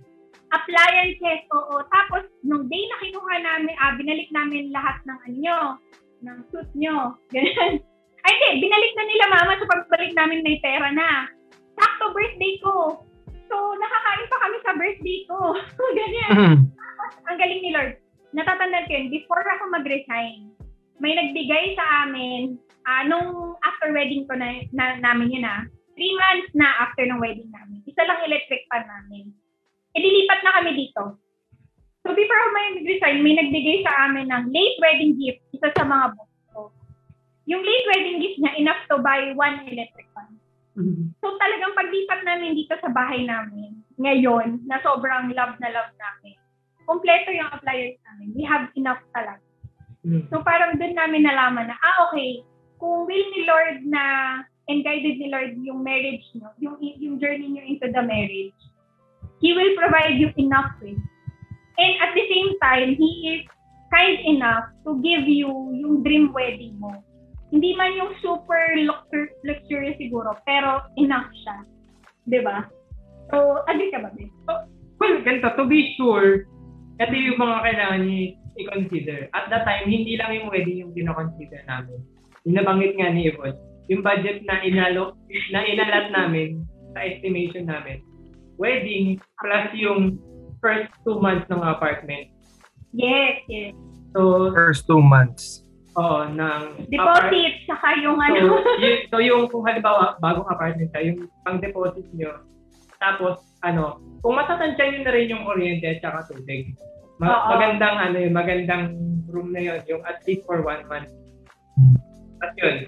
Um, So actually, de, tingit ko lang, maganda yung setup niya ni Dio. Kasi may idea siya pero, ng bills. oo. Di ba?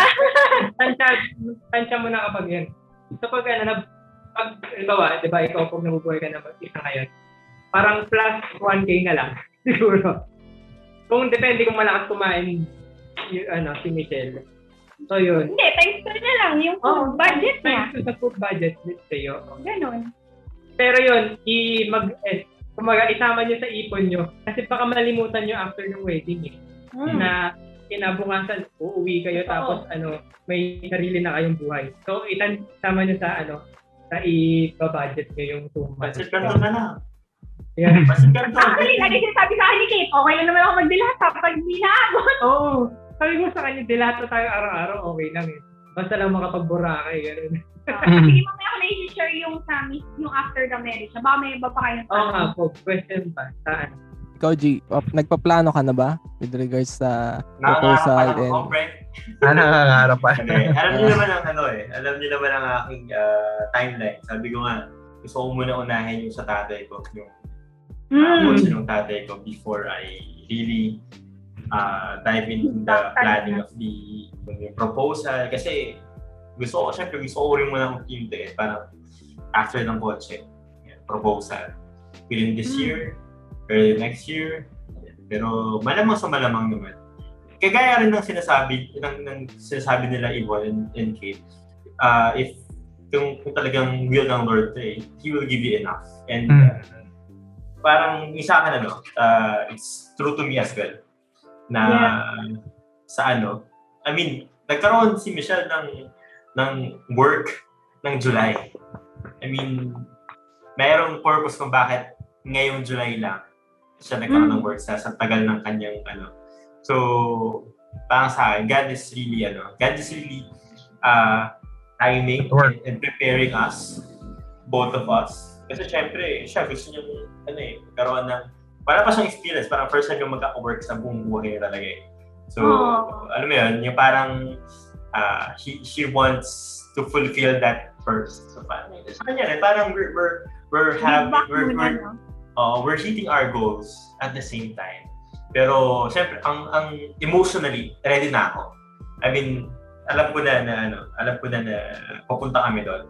And uh, I'm ano, I'm financially preparing for it and practically pre- preparing for it. And uh, yun nga, maganda yung sinabi nila na ano nga, um, kung walang mag kung ano, wag wag makikinig sa hindi mag-aambag. Totoo, totoo yun. Kasi ang daming, lalo na sa amin, ang daming boses na ano, ang daming boses kami. Daming sasabihin. Ano eh, ang daming magsasalita. Di ba? Oo. So, eh ako, ako sa totoo lang, kahit kay at kahit sa ano lang kami, eh, kahit bukas na agad, di ba? Parang ako, okay na rin sa Kasi akin. naman si Mayor Vico. Oo, kung, kung, kung, kung pwede kay Mayor Vic. Pwede. Kasi yun nga, totoo nga, na we- we're not, I, I, I don't want to prepare that much sa, ano, para sa akin mahalaga siya. Pero, pinaprepare ko, ano eh, yung talaga yung, yung, yung pagsasama na eh. Kaya nga yun yan, ah, at least nga, praise ka, may, may, ano, itong apartment. Okay na okay na to eh. Feeling ko magtatagal talaga ako dito eh. Yes! Oo eh. So yun, siguro, Oo eh. Matagal din kami dito kasi kapit-bahay kami nagbibigay ng ulam eh. Oh. yan, yan, yan. Pag vaccinated na kami, lagi na kami nandyan. To the point Mag-birthday, tayo ng July, ah. O, Oo nga. Mag-birthday kami ng July, punta kayo dito, ha? Sige, Oo, sige. oo nga pala, ko natin yun. Sige, sige. ng wings. Pero yun, natanong ko Yes. kasi yung mga finances na yan, para kasing narelate ko siya sa Japan eh. 'Di ba bumababa na nga yung birth rate sa Japan dahil ano eh, Yes. natatakot na yung mga millennials, di ba? Lugi talaga Eh, tayo generation millennials. natin yun eh. Mahal. Mas, Ano, bumababa yung birth rate? Ano ibig sabihin? Mm. mas madami yung elderly. Oo. Ah, okay. Ayaw mag-anak. Ayaw mga mag-anak. Nasa Oo. tamang edad na. I mean, Kasi kung hindi mo din mabubuhay ng ano. May ganun eh, may ganun na factor. Kaya Oo. parang maganda rin talaga na meron kayong ah kayong dalawa na meron kayong financial literacy, yung kahit at least meron kayong alam niyo yung gastusan o Ah, marunong kayo mag-budget. kayo po, may advantage na kayo eh. Kasi may mga, ano kayo, like parang, actually sa inyo yung ideal. Like meron na kayong mga stock, siguro may emergency fund kayo, ganun. Sa amin din yun talaga eh. Pero parang nagkataon lang talaga na parang sabi ko, ako ready ha, may emergency fund ako. Pero sa 9 months na wala akong work, naubos talaga yung emergency fund ko. So parang din ko na tutunan na, ah okay, healthy siya to do it. Lahat Mm. talaga ng financial literacy. Ka, parang ako, please do it. Pero parang kapag ano lang din talaga, yung parang nasabi ni Lord na, hindi, gusto ko kayong couple mismo. Live by faith. Pero may mga couples naman talaga, like, diba, ang dami rin kinasal ng year na yon na, ano lang sila, yung talagang ma- may savings sila, international yung honeymoon nila, ganyan. Kasi they have enough talaga. Oo, eh, sila talaga, Ano yun? ano, yung parang kalkulado, tapos nakapag-ipon. Oo, I think pwedeng pwede rin yun. Tapos parang tulad, ito rin na, hindi ko binabash yung mga, yung mga malaking wedding. Kasi mayroon ako as in childhood na kapitbahay talaga. So siya naman, ang ginawa niya naman in life, makakapagpakasal siya ng bonggang-bongga na walang gagastusin lahat ng family member niya. Tapos pinag-hotel talaga and everything, yung family, lahat ng damit and everything, bayad niya. Yun yung preferred nila. Kaya hindi na pag sa 10 years nila, 10 years din sila, sa 10 years nila ni Kuya, napag-ipunan talaga nila. So parang naano nila yung dream wedding nila kasi they preferred naman to get wed ng medyo later na in their life. Mga nasa 30 to 33 na sila eh. Kasi yun yung gusto Yun yung nila, gusto yun nila yung pangarap nila. Oo. Hindi yung preferred nila. Kumbaga, may condo na sila, ganyan. Kaya parang yung time na nagpapaalam sila, medyo hindi sa amin. Yung ano, kasi magulo na, ready na ba kayo? Parang ang bata niyo pa, ganyan, ganyan. Parang kahit hindi na kami bata. Sa kanila, parang nakapag-give back na kayo, sige, magpakasal na kayo. Oo, ganun. parang yung ibang tao na yung... As in, tapos parang, ang prayer na nila is, katulad ng iba naming couples D group, sa couples D group na later in life na rin sila nagpakasal kasi mga doktor, ganyan-ganyan. Ang prayer na nila, honeymoon baby. Kumbaga parang nagpakasal sila, ready na rin for family. So, Mhm. pwede rin yan. Like sa amin, ang prayer naman, siguro mga after two years na, ganyan, ganyan. Kasi nga, medyo bata pa kami. So, parang, at the end of the day, depende lang din talaga siya sa trip mo. totoo. Alam mo yun, sa sa gusto niyong dalawa, basta importante kayo. So, parang hindi niyo sabi ni Kate, di ba? Sabi nga, huwag makinig kayo, hindi magbabayad. Sa amin, hindi Mm. na makakita naman sa point na willing sila magbayad, pero yung gusto i-invite ng parents namin, ayaw namin. Kasi, meron kaming rule ni Kate na gusto namin, sa wedding namin, wala kaming makikita na hindi namin kilala. Or walang ambag sa relationship namin. Oo. Pero meron namang iba na para less hassle, parang hindi na isipin, yung mga sama ng loob, mga ganun-ganun. Sige, bayad lang kayo, ganyan-ganyan. Sino gusto niyo invite, ganyan-ganyan. So, parang talagang ano no, kanya-kanya. At ito pala, gusto ko palang i-highlight. Kung speaking of finances, ang pinakamahal pala ngayon sa wedding din is ano, yung photo and video coverage. Hmm. So, nakatipid kami ng 70,000. Ano, Ano yan, talented. 70,000. Ako, si Adrian halagang 100,000 yata na tipid natin. Di ba?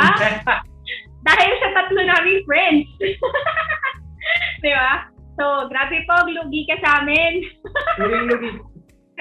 Aral na kayo para, aral na kayo mag-photography para? Ah. pag ako naman ikakasal, kaya naman mag-shoot. Ay, sige, sige. Sige, oh. Be, mag-alala, bibili ako ng drone. Ayan, ayan, ayan. Wala yung pug ah. Ako na lang taga-video, Dream. Kasi kung wala kung paano, o paano, paano ba gusto mo angulo? Oh, yun, mga ganun edit, lang. ah. Ma marunong naman ako manggulo eh. Marunong naman ako sumipat eh. Parang ano lang yan eh, surveying lang. Kasi pinagbayad namin kayo. Ganon. Tapos ibang gastos din pag yung mga ano, pala, yung mga groomsmen. Ay, ano pa ba? Ayun, yung mga Ah. groomsmen party, mga ganon. Saka yung bridal Ah. shower. Ah, pala, ano? Pero usually kasi yun, gastos ng best man at ng uh, maid of honor naman. So, depende rin yun sa pag-uusap nyo kung yung best man, may pangbayad siya. Ganun. Or willing talaga siya. Kasi sa amin kasi, actually, kung tinatry natin makihati. Oh. Kaso, sa akin, yung mga bridesmaids ko at maid of honor ko, ayaw, ayaw makihati. Sabi nila, please, pinalo mo na yung buong wedding mo, wag mo na planuhin yung mismo mong bridal shower. Kami na bahala. Ganyan. Tapos tawa-tawa naman ako kay Kate. So, na, edi ang boys, di ba? Ano lang, on the day ang plano, ang planuhan, ganyan, ganyan. Sabi ko pa noon, Uy, huwag na kayo masyadong mag-order ng mahal ha, ganyan, ganyan. Nasabihan ako ni Kuya Michael na, Be, hindi problema ang pera dito. Ah. Huwag mo na kami intindihan. Kaya guys, bless kami sa friends Ang namin. daming, ang daming natira sa pagkain natin, di ba? Oo. Oo. Marami, marami. Hindi natin naubos. Mayaman na kaibigan. Kaya magsasabi kayo ah, kapag ikakasal na kayo kasi mag-iipon-ipon kami ng konti. Sa amin, ano yan. Eh di, ano, ang ganda ng pagkakaplano ng, ano, ng bridal shower. Kami, parang, oh, ano, ano gusto niyo gawin mamaya? Ka? Sige, ka. Ano? Cake? Sige, sige. order, order. Ito pa, sa podcast ko lang to sasabihin na. Tawang-tawa ako. One week, pagkatapos, nakabalik na kami sa honeymoon. Pagkabukas ko ng laptop na ginagamit niya, di ba? Tawang-tawa ako. Pagbukas ko ng Google Chrome, ang nakita ko, Christian! Ano ba yan? Groupman party idea. Ano, wholesome, ano? Wholesome stag party. Ay, yun yung like, Stag party. Wholesome stag party ideas. Wholesome stag party. Oo, ano na yan? Mga, Wala kami ginawa. Nagtawanan lang kami hanggang madaling araw. ang Nag-group work kami, group work. Oh. Nag-group Si Gio lang yung gumagawa eh. Oo, yun pala. Bumili pa tayo ng kartolina doon sa, ay ano, illustration board. Ano, illustration. Ah, layo. Pero nakapost, yung illustration nakapost sa bahay niya, di ba, Kay? Oo, oh, Yes! Ah, nandyan yun eh. Kita ko yun eh. Nung, ano. Yes, oh. Ayun din pala, ano po, tip para sa mga future na misis at future na mga mister. Nung nagpaplano kami ng decor namin, or anything na ginamit namin nung wedding, isip ako ng isip, ano ba yung pwede namin iuwi? So, parang ano yung pwede pa namin gamitin after. So, alam ko, alam niyo na to eh. Pero baka hindi pa alam no, syempre, hindi pa alam ng listener. yung sampayan namin ngayon, dito sa may laundry area namin, eh, lalagyanan ng, ah, parang pinagkabitan ng backdrop ng reception namin. Tapos, yung mga jars ko dito ng sugar, ng milk, ganyan-ganyan. Yun yung mga centerpiece. Yung mga centerpiece. Ganyan. So, parang, ano mo yung mga iba nating nauwi? Um, ano, no? Halos yun lang naman yung mga nauwi namin. Basta marami rin kartos yung mga pinang-art nila, no? Nandito pa sa amin, ganyan-ganyan. So, talagang nagamit namin. Tapos, ang ano din nun, um, yung yung wedding gown ko, yung gumawa ng wedding gown ko para dun sa mga ladies. Siya na din yung gumawa ng bit-bit nyo, yung coin, yung candle, Mm. ganyan, and everything. Siya na yung gumawa. So, ang laking tipid nun for us. Parang Bible na lang. Yung Bible namin nun, hiniram pa sa church. Ito, ang tawa ko sa mga, sa mga organizer ko. Ah, kailangan natin ng puting Bible. Aba, hiniram lang. So, parang kung ano yung pwede niyong hiramin, pwede naman, ganyan.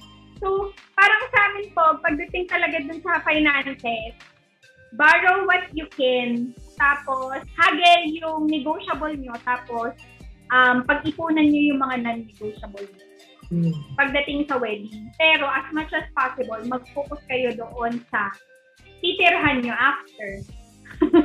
Di ba? Sa mga gastusin niya. Tapos yung mga documents din. Kasi gagastusin kayo sa documents eh. Oo, marriage Oo nga. certificate.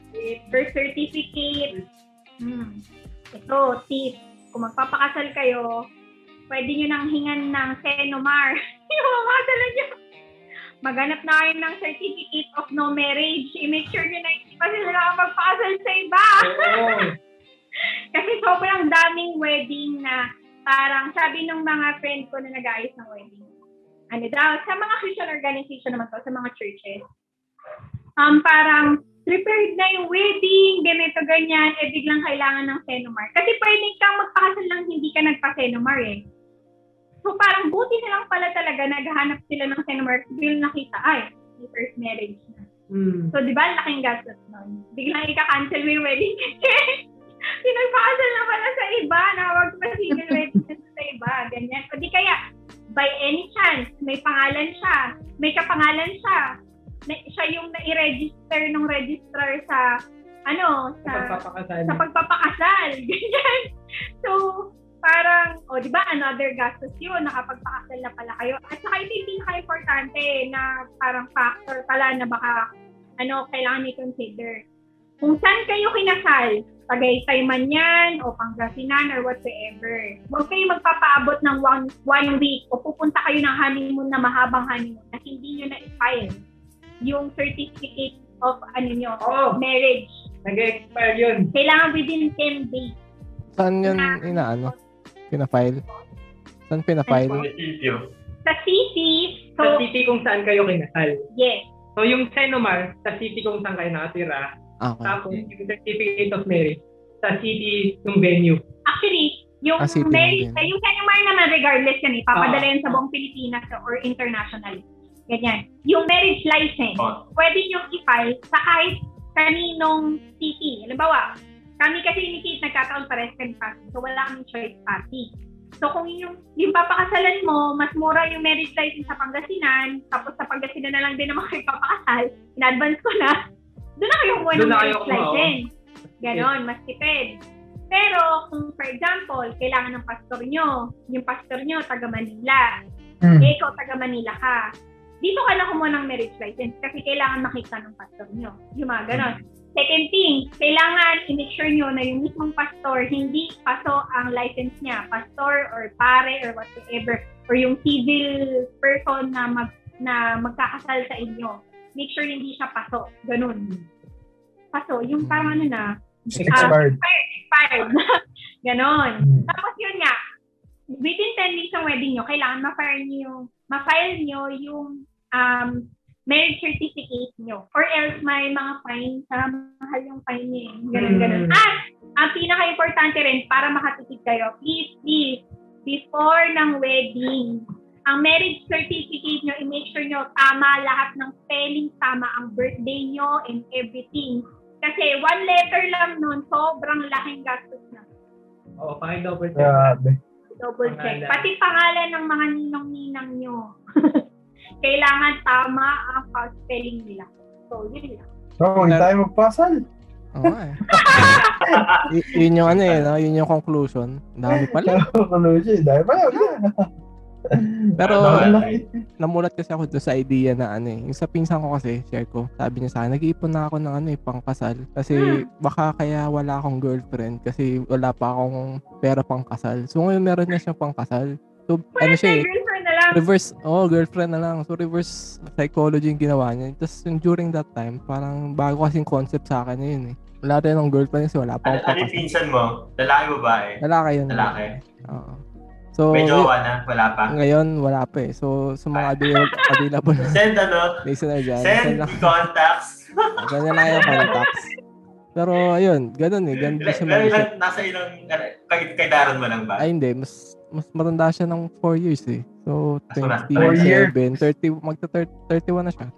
Uy, Ah, may, may kakilala, may kakilala tayo kami Gio ah. nasa 30, oo. Oo, di ba? Ayun, ano, naka-mold na yun. So yun, so yun yung idea ko nung una eh. Pakinggan ko naman yung kanila Kate. Parang ano naman eh, manageable. Basta alam mo lang eh, no? Basta inform ka lang din. Kasi madami nga natatakot, lalo na sa mga millennials na ako, Yeah. pa, ano na naman to? Ibang Gastos. gastos. Kasi Yeah. depende rin kasi sa kung anong focus mo eh. Kung mas magpo-focus ka nga dun sa marriage, eh, sa marriage after or sa mismong kasal. Kaya, Pero, Kaya, kaya parang ang nagiging mindset ng iba. coordinator.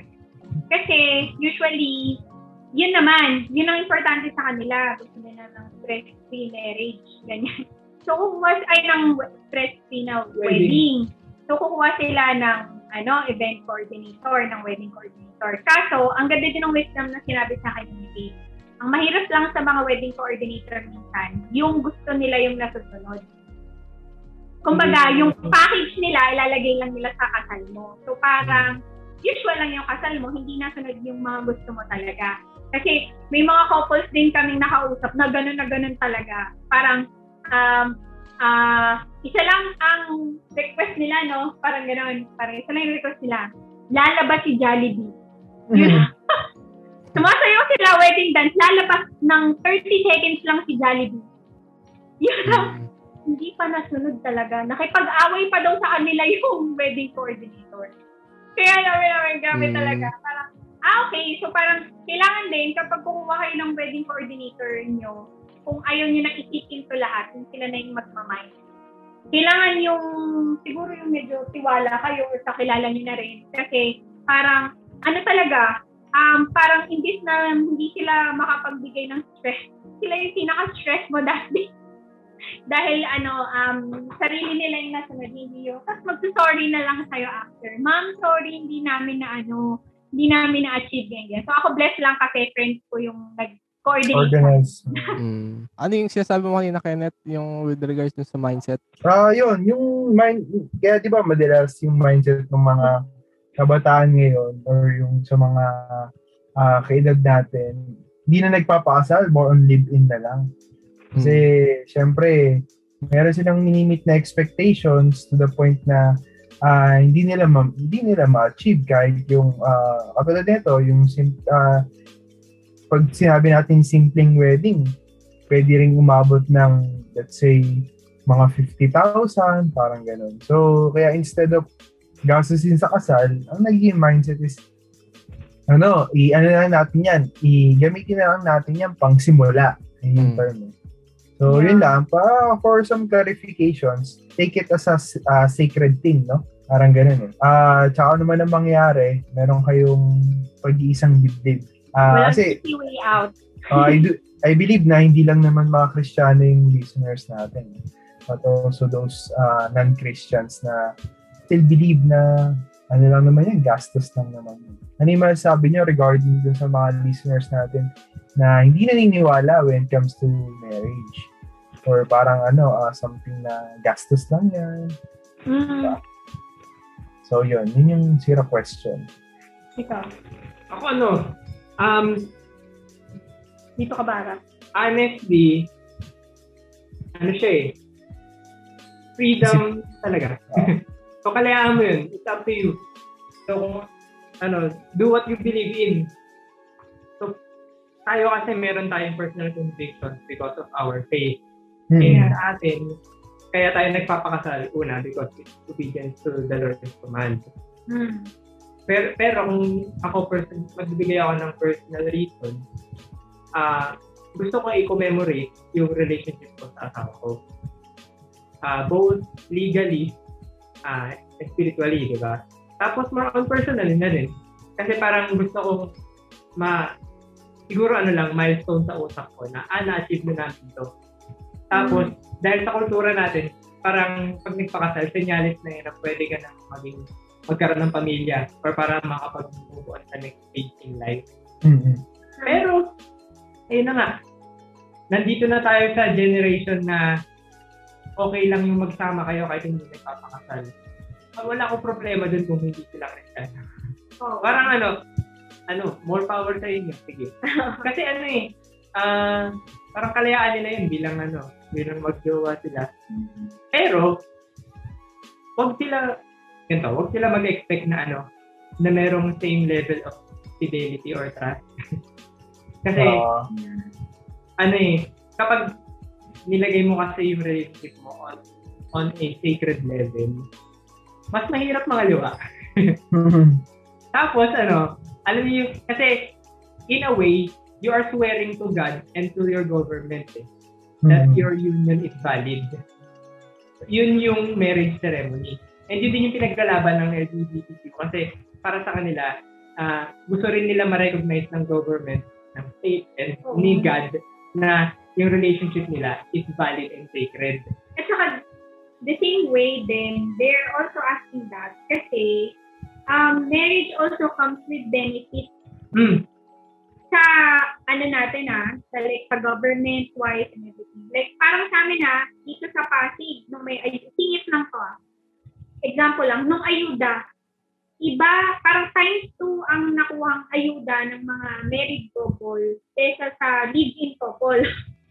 oh, hindi, totoo talaga. So parang mas priority nila yung married kahit wala pang anak. Parang ganon, mas, I mean, yung ganon, talagang may benefit. That's why they're also fighting for it. Mm. Pero, just to, ano, parang piggyback dun sa sinasabi ganun kasi kami, um, we don't expect yung same conviction pag hindi naman sila professing Christian.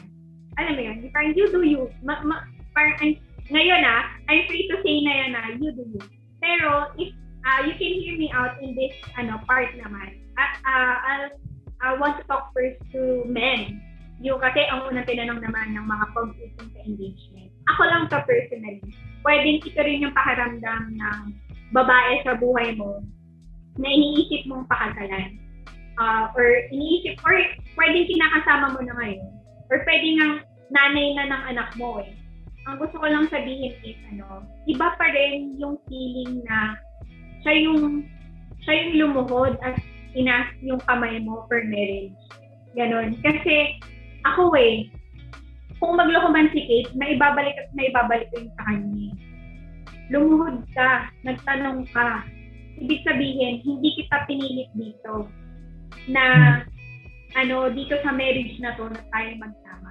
Well, pwedeng may mga case na meron na kasi silang anak and everything. Pero parang just to honor and the the mother of your child, ganyan, and gusto mo na, and mahal mo naman talaga siya. So parang, why not put a ring on it? So yun yung una ako, yung parang, iba, iba yung feeling eh. Kasi, hindi mo siya drinag. Tapos iba rin yung feeling na pinakasalan ka rin, yun nga, yung hinarap ka nga sa altar. Kasi, ano, uh, siguro, common naman yon sa babae, na dream ng babae na ikasal. Ganon. Pero kung hindi naman dream, at ikaw namang lalaki ang may dream nun, pwede din. O, di ba? na, ano, nagkaharap mo rin sa, sa, ano, sa, sa altar. So, parang, ako, yun yung ano namin. And ito, ito na medyo deeper things na yung mga gusto kong sabihin. Pagdating sa marriage, yun nga yung sinasabi nila na ano, yung triangle, iba pag, uh, so kung pag kayong dalawa lang daw, pwede yung i-pull out, parang gano'n. Pag nag-away na kayo, pull out, pull out lang kayong dalawa, break na kayo. Pero iba pag may nagpo-pull na nasa taas, nagpo na para ma-push kayo together talaga. Na parang kasi kami ni Kate, sa mga um, pillars ng marriage namin pagdating sa mga stand sa mga bagay, sa mga decision making. Wait lang, ano ba munang sinabi ni God? Kung nasa Bible yan, wala nang question. Pero, kung ano naman, kung wala naman sa Bible mismo yung pinag-aawayan namin, ako as a wife, hindi ko ikakababa kung i-consider ko muna yung decision niya. Kasi sabi sa Bible, I am called to submit my husband. Ay, Submit to to submit to my husband. submit na. Padala mo ako. Submit sa paper. Agad, bata pa ako. to submit to my husband. So parang ako, may mga times na parang reluctant ako or wala akong tiwala dun sa ano, sa gustong gawin ni. Pero so far, in fairness sa aking pag-submit, effective naman. Hindi pa naman pumapalya. Hindi pa naman pumapalya, ganyan. Pero at the same time, dahil um, he is also loving me the way uh, Jesus loved the church, yung buong church body, at nararamdaman ko yung pag-alaga niya at respeto niya sa akin. May mga times din talaga na na-appreciate ko naman na kaya niyang pagkatiwalaan yung suggestion ko.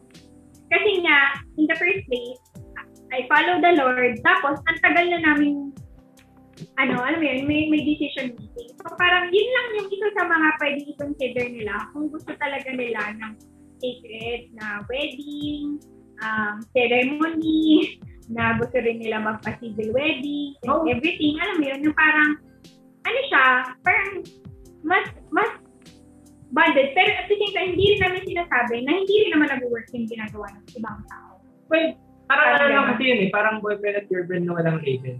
May karapatan ka bang magselos sa infidelity ng kalibiin mo kung hindi mo siya asawa. Mm. Food for thought lang naman. Oo, oo, oo. Kasi ano eh, mas madaling magloko, mas- mas madaling i-break ang commitment na hindi mo hindi mo inano pinanata sa ano Mm. sa harap ng maraming tao. Tapos nakahambak yung mga listeners natin sa atin na ang dami namang kinasal, pero break na sila. Kasi tayo kami Di ba, hindi pa. eight years. Eight years, Oh, sobrang nag-propose. mahirap pa rin. Sobrang hirap pa rin. Oh. Kumbaga Okay, yung expectations nandyan pa rin naman eh. Pero at the end of the day, ang supportado lang doon is, alam mo yun, si God nandyan naman siya to protect your mental. Parang self ano na lang, no? Sa kay Kenneth. Sa Oo. tinatanong ni Kenneth. Oo. Okay lang talaga. Okay lang na Kayo, mag- baka may thoughts kayo. Okay lang na mag-living. Kahit tayo, okay. Kung gusto mag-practice muna. Isipin muna yung gagawin. Hindi, ano kasi yun eh. Ah, ganito na lang isipin nyo bilang motivation. Ah, pera lang ang mawawala sa inyo pag nagpakasal kayo. Kumpara sa living ah. Pera lang ang mawawala. Pero marami kayong magiging. Mm. Mm. So, yun. Tama, Yung, Maganda yung Ah. ano ah, last words mo, kita. Pero mawawala mawawala. so. Oh. Di ba? Ah, validation ng gobyerno, ng Estado, ng Diyos, ng Oo. pamilya, tapos yun nga, security ng ano, as a relationship and yun, spiritual and sacred direction. Saka rin pwede niyo matawag sa baba, ulit-ulit ako. Iba rin sa babae matawag ng Mrs. Ah. Mrs. Olasima. Medyo nasasanay na nga ako ngayon eh. pero kung artista ka, kasi alam ko pag artista, di nagpapalit ng artista. Buti At na lang, di nagpalit ng Ito pala last. Pwede rin sabihin to pala. May may pastor na nag-share nito. Yung wife niya daw, natatawa siya. Kasi tinatanong, may katawagan, customer service. Sige. Bakit mo ba hinahanap yung asawa ko, yung lalaki? Misis niya nga to, ay am misis ganito ganyan. Lahat ng concern sa bahay na to, pwede mong sabihin sa akin. Bakit ayaw mo sabihin sa akin? ay, parang kasi nga, as one kayo eh. Once na nag, ano Ah. kayo, nagpakasal kayo, um, spiritually and legally, ano na kayo? Consider this as one. Mr. and Mrs. talaga. So parang, ano, um, ah babalik lang dun sa whatever is ah, his is mine, tapos mine is his din. Parang gano'n. So, ano rin, ah really, really encourage lang din talaga. So, kayo, gusto kong marinig yung thoughts niyo about this. about the validation. Yung tanong na yan, parang wala ding tamang sagot eh. Kasi Totoo. may mga sasagot din na different sides eh, na nag, na nag-work naman in the way. Isang example na lang din siguro na masasabi ko, yung magulang ko. Kasi civil lang sila eh. Though, kahit na gano'n, eh nag-work naman hanggang ngayon. May pag-aaway, may mga parang gusto na maghiwalayan, pero the end of the day, sila pa din eh, di ba? Parang for me, din, pero hindi ko naman ginugol na ano, na, na mag-civil, pero parang for practicality, parang sumasagi siya, Mm. Mm-mm. Ah, sumusunod doon yung sa simbahan. Ah, I know, secret naman talaga yung simbahan. Eh. Depende rin kasi yun doon sa situation mo ngayon. Parang wag mong, mahirap Mm. i-compare din eh, sarili mo doon sa iba eh. Kasi, iba-iba rin naman kayo ng pinanggalingan, iba't iba kayo kayo ng starting point sa buhay, Totoo. ng, ng opportunities, di ba? So, wag mong i-compare yung sarili mo kung ba't, ba't yung kabash kong yun, ang ganda nung, ano, nung kasal. Tapos, Mhm. But yung sa amin, parang nahirapan pa ako ngayon na para mag-ipon. Parang don't be hard on yourself, lalo na kung ikaw yung lalaki na nasa punto ngayon na siguro may relationship and just be glad on what you have for the moment. Parang darating at darating nga yan. Sabi nga nila Kate, kahit naman hindi nila ah, inasam yung ganun. Ganun talaga lumabas eh. Pero Mhm. during the journey, dun, dun din siya nagpaganda eh. Hindi yung mismong event tingin ko kasi yung gantong event parang ano eh, Ah. kadalasan to impress other people eh, di ba? Parang, oh yung gara naman ng pasal nito. Just be responsible on your decisions na lang. Whoever, di ba? Madami naman eh, madami naman tayong kasi mga batch or ibang tao na nauna yung baby, di ba? Tsaka sa, sa kasal. Yeah. Pero hindi naman, doesn't mean naman na kinokondemn namin sila or kami nagmamataas na, lalo kami sa moral grandstand na kami lang tama Oo. It's either ano eh, parang maybe ito yung panahon, yung timeline na sa kanila. Parang yung Sabagay, ano, oo. yung pinaka-security ng Oo. relationship, parang ganon. Okay, we Mm. also don't want to judge. Parang gano'n. So, ayun. Uh, there's, there's no one to judge naman. Oo. Tsaka pinakamaganda nga yung sinabi nila na pag-usapan nyo kasi nga partner yan eh, partner thing. So, hindi pwedeng ikaw lang magdesisyon.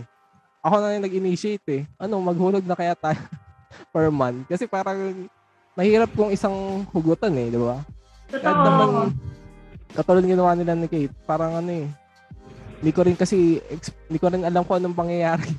Daw, mali mo magkaroon ng next pandemic or, di ba, yung parents ko naman magkasakit. Tapos, emergency Oo. fund ko, ma- magagastos ko, di ba? So, madaming ganong, ano eh, madaming ganong factors yung minsan umisip, uh, umiko sa isip ko bago, bago talaga magdesisyon mag, magpakasal. Ayun, alam ko naman na okay na si Pam eh. Tingin ko eh, parang ako lang talaga eh. Parang, lahat naman siguro eh, no? Parang sa lalaki lang naman naka-decide lahat yun eh. Kung mag, Yes! Ako na nagsasabi, guys! di ba? Guys, ako sabi na nila, nag-propose si Kate. Ay, na nag-propose si Kate sa akin. Prepared Ah. na ako. lagi daw ready ang babae. Naantay ka lang talaga. eh. Ah. Sa lalaki lang naman talaga yan eh. Ano lang naman eh. Paglalabas lang ng daliri, eh tayo naman gagastos sa proposal eh. Ito pa parang vision ko na yung wedding. Ah, Sasabihin ko na lang Tsaka- tayo, saka tatanungin ko na lang yung mga gusto mo para makapag-compromise tayo. Ah, tsaka yung lakas ng loob. Ina, Ah, ng loob. iniipon din yun eh, no? Eh, eh yung Oo. babae eh, magre-response lang eh. mm, Ito nga, di ba? Ready. Tayo, di ba? Sila, nire-ready nila yung puso at isip. Tayo yung Oo, wallet yung nire-ready natin eh. Oo. ako yung wala talaga. Ah, grabe. Nagre-ready puso't isip. Pero Yeah. ko yung sinasabi ni Admin. Kasi kailangan mo rin consider yung ano, yung kumbaga parang, okay, sige, pag ah nagpakasal tayo, saan tayo titira? Ah. Uh, mag, uh, mga kailangan yung pag-usapan eh. Ilang years tayo mag-apartment or ilang ah, magko-condo na ba tayo, magbabayad na ba tayo ng condo together? Meron kami ninong nina um, five years before ng wedding nila ha, kasi ang tagal na rin nila. Nagbabayad mo sila ng bahay, nakapangalan kay ate. Okay, another talk na naman yan. Yung bahay, nakapangalan. Paano kung mag-break kayo? Sa kanya mapupunta ang bahay. Yung dahil ipon. nakapangalan. Yung mga ganun. So, parang advice ko, kung mag-iipon kayo, mag-joint account na kayo agad. May, may kakilala kami ganyan. Yun yung security bank, yung joint account nila. Yan. Ganyan. So, ayun, yung mga joint account na ganyan, doon yung ilagay yung ipon para wala talaga kayong maano. So, parang, nasa isip ko, tapos yun din, okay, ang tatanungin sa inyo yan, di magpapaalam pa sa parents eh. Okay, may may kapatid ka pa bang pinapaaral mo?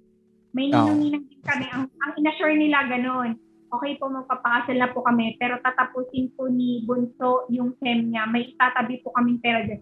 Kasi na-compute nila, kasi natabihan nila. O, paano kapag yung parent eh, widowed? Paano yung gastos sa kanya? Isasama niyo ba sa bahay? Or hindi? Yung, yung alam mo yun, yung mga ganon. Or mas okay ba sa inyo na may tag, sa, ma, ah, parang ah, may insurance na ba kayo? Yung mga ganyan-ganyan. Like parang sa amin eh, wise kasi yung sa amin na parang sikik mo na yung insurance. Kasi covered niya naman kasi siya yung working. Pero yung iba mas preferred nila na ako pareho lang insured. Yung mga ganon. Tapos yung parent health care. Tama rin yung sinasabi ni Andy. Mm. So, okay, nakapagpakasal tayo, pero yung magulang natin, pag nagkasakit sila, paano pala sila? Oo. Ay, ganun. So, parang isa rin yun sa mga, ano, sa mga consider din namin. Ganyan. And talagang ongoing talk siya with my parents, sa mga kapatid namin, and everything. Yun, yun yung mga, sabi ko, ah, dream, buti na banggit mo. Magagandang factors yan. Oo. Yun talaga yung ma- sumasagi lagi sa akin eh. Kasi yung iba naman na kaya nakapagpagara siguro sila. Parang okay na yung family nila, yung parents nila. Parang Oo. oh, wag mo na kaming intindihin. Meron kaming funds dito for ano. Though, Oo, meron though kami. meron naman sila, pero hindi mo kasi malalaman talaga eh. Eh, panganay, may ganong, ewan ko, Yes! di ko, rin, oo. di ko naman nasasabi dun to sa kanila. Living situation din po. Ah, Naisip ko, for example, yung mapapangasawa mo, sanay pala siya ng naka-aircon, ikaw hindi. ah, So, baka una nyo maging away yun. gusto niya bumili ng aircon, gusto niya gumastos ng kuryente sa aircon, ganyan, ganyan. mm, Eh, ano pala, hindi ka pala agree. Ganyan. So, yun yung isa sa Eh, mga ano, or okay lang ba siya na hindi tumira sa subdivision? Ah, like Hmm. parang sa atin, area, ganyan, or sanay ba siya na condo, ganun, ganun. Alam mo yun, yung, yung mga ganun, or parang, parang sa amin, before kami nagpakasal, ah na-compute na namin na hindi talaga namin mababayaran yung kotse. So, yung kotse ni Kate, um, parents niya na yung nagtuloy. Kasi kailangan din nila ng kotse. Hmm. So, parang diniboy namin yung pagkakaroon ng kotse. So, parang kami ngayon, ah isa yun sa mga pangarap namin na parang, ay, tayo siguro pag may kotse na. Pero, aminado din kami na sa state of living namin ngayon, sobrang luxury siya, no? Oo. Hindi namin siya kailangan kasi may motor naman kami. Nakapunta kami sa mga places, basta hindi lang masyadong maulan. So, parang practicality-wise. Pero, kung non-negotiable yung dun sa yung mag-asawa, kailangan nyo rin anuhin yun. Kasi, for example, yung utang ni Kate na kotse, utang na namin yung dalawa yun. So, kapag may utang pa kayo, before kayo nagpakasal, kailangan nyo yung pag-usapan. Kasi, magiging joint utang yun. Kailangan yung bayaran. Maririnig yan sa mga counseling. Yung mga problema ninyo, magpapakasal din. Totoo. Family members din nga. To- Totoo yung nar- ano ko kay Aldrin. Kasi ako naman, ako yung nag- naisip ko nun. So, nagkasakit yung parents ni Kate. 10 years younger pa yung brother niya. Paano kaya sila? Yung mga ganon. Pero, na- pero sa amin naman kasi naging solusyon nun, bata, medyo bata pa yung parents ni Kate. So, ma- may health card pa si Tito sa company niya. So, parang, ah, okay.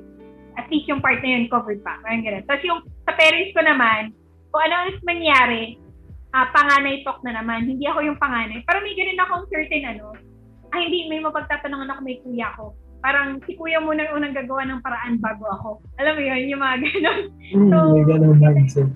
Mo na, fear mo na yung pag valid yun na yung sa pagiging panganay. Pero yun, don't get me wrong ha, kung, ma- kung nakikinig si Pam neto. Parang gusto ko naman sa sa church talaga, 'di ba? Sa legal way. Kaya nga pinag-iipunan na Alam namin. mo, gusto, gusto niya rin pala civil, di ba? Hindi, Or, mas, parang mas gusto, mas gusto niya, ano, Oo. Pa- mas gusto ko rin man talaga church. ano kayo, renewal of vows, di ba? After 10 years, kapag ka, kaya niyo na, kasi ako, ayun yung isa sa mga naisip ko eh. Kung maging simple lang yung una namin, eh kasi at that time, ayun lang yung kaya. Pero, syempre, after some time, 10 years from now, 20 years from now, I do believe na kahit pa paano, ah yung experiences mo, tsaka yung mga ah salary na meron ka, hindi naman, hindi naman kakarimot parang yun eh. Diba? Parang magle-level up din yun eh. So, ibig sabihin, kung sakaling inaay mo, 10 years from now, edi ngayon pala, ipunin mo na. Mag-ipo ka Yeah. ng, ano, sa, ah, isang... Hindi ako kukulog ba sa'yo dyan? Oo. Kumukulog. Kumukulog. Nakukulag dito. Oo. Parang gano'n, di ba? Pero, oo, tama. I agree. I agree Isang- kay Ken. Oo, isang factor din pala na na-realize ko, yung mga babae daw ata, tama ba Yvonne? May parang expiration date sa ano, pagkaanak. Body clock. Ganon din kasi si, yung sinasabi ni Pam, eh, parang, uy, pakasalan mo na ako ng ganito ah, kasi baka hindi tayo magkaanak. Oo. May ganun eh. pag-usapan niyo muna, pag nagpakasal ba kayo, ito yun ah, um, i-consider niyo rin. Kaya si kami, kaya gusto namin magpakasal ng maaga. Like nung 24 and 25 kami. Kasi gusto pa nga namin, ito, yung mga good two years na kaming dalawa lang. Kasi guys, may adjustment period ang marriage ha. Hmm. ah sagutin ko muna yung sa body clock. Pag, pag ah tumama na kasi ng 30 ang babae, medyo hirap na siya. Unless ikaw yung mga mahiyaman na nakakapag-preserve ng egg.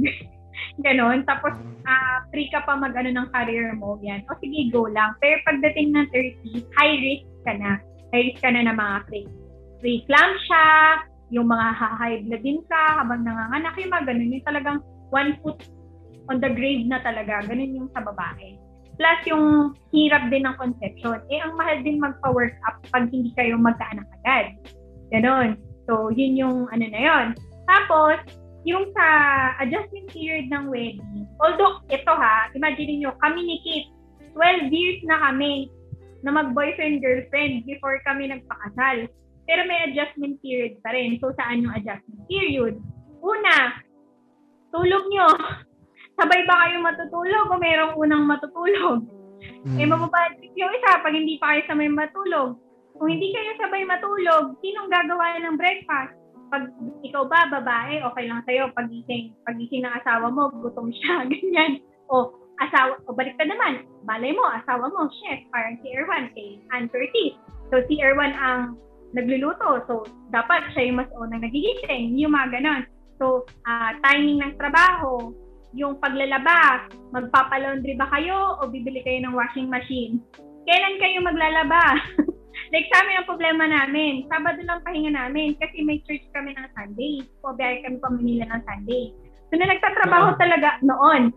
So, ang problema ko talaga nung nagtatrabaho ako, tagtag na tagtag talaga ako kasi pag Sabado, nag-short ako. Tapos, actually kami dalawa naman, nag-short kami. Tapos, pag Sunday pa, buong halos buong araw tayo sa labas, no? For ministry, mga ganyan.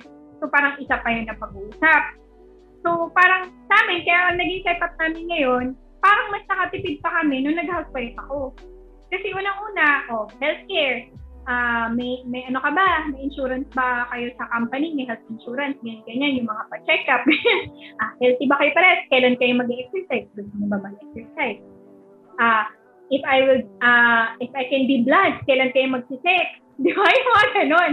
So, yung adjustment period nyo talaga na parang, okay, family. So, sanay kayo, ang gusto ng family, ganun yun yung pagbagong kasal. Every Sunday, kakain kayo doon. Minsan nga kami ni Kate, lunch sa family ko, dinner with his family. Wala na kaming pahinga ng Sunday.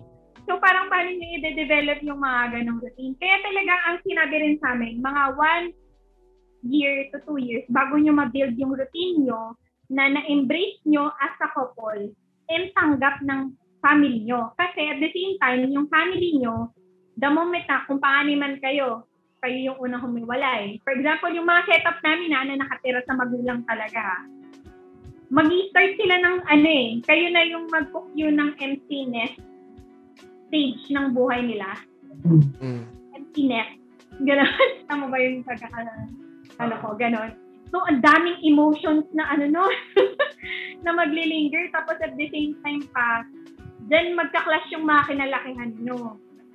Ako kinalakihan ko, sabay kumakain ng may tinidor at kutsara, sabay kain. Si Kate ang kinalakihan niya, sabay-sabay silang may pinapanood during dinner, naka-bowl, parang may movie night every night, parang ganon. Yun ang family niya. O, kanino susundin niyo? Paano kayo magko-compromise? Yun yung, yun yung mga, iba, ikaw ba ba? May iba ka ba nag-iisip tungkol dun sa pag-a-adjust? Ano, ayun nga, importante yung, o di ba, hindi, mag-decide muna sila kung before sila mag-marriage talk, kailangan sure na sure sila na walang iwanan sila. Yes! May wala tayong iwanan na. Then, minsan, ano, yung kailangan nyo nung moment na ano, ilalatag nyo talaga lahat sa future spouse nyo na okay, ito, ito yung past ko, ito yung mga tendencies ko as a person. Ay, yung Oo. ganun Kasi, tapos, kapag bigyan, mo ng isang gabi para, para makapag-decide yung ate, kung talagang sure na sure na siya, after hearing everything na meron ka, yung baggage mo, yun nga, yung mga hinanakit mo, yung mga pinanggalingan mo, kapag kaya niya i-handle yun, tapos kapag kaya mo i-handle yung kanya, ah, saka kayo mag-decide moving forward. Yun lang naman, sa mga nabanggit niya. Before, kasi ano eh, kapag hindi niya pa ma, kapag hindi niyo ma-handle yung bigat ng isa't isa, paano pa kapag nagdagdag ka ng responsibility Yes. na ano, ah, babantayan na yung finances, babantayan na yung ah, yung pag, pag-alis at pag-uwi. Kasi, imo, mamamonitor nila yung isa't isa kasi matagal na kayo. Oo. Pag yun, Hindi kayo parehas na morning person, yung mga na. ganon. So, the first place kailangan tanggap nyo yung isa't isa talaga. Hanggang ano, kalingingan. Oh, I appreciate that. Especially ako, um, isa yun yung, yung parang balik kami dun sa mga sinasabi namin last time na parang, parang nagbabago, di ba? Phases, parang ganun.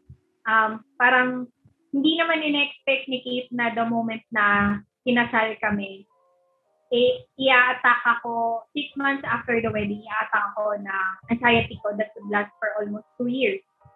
So, almost sa edad ng wedding namin.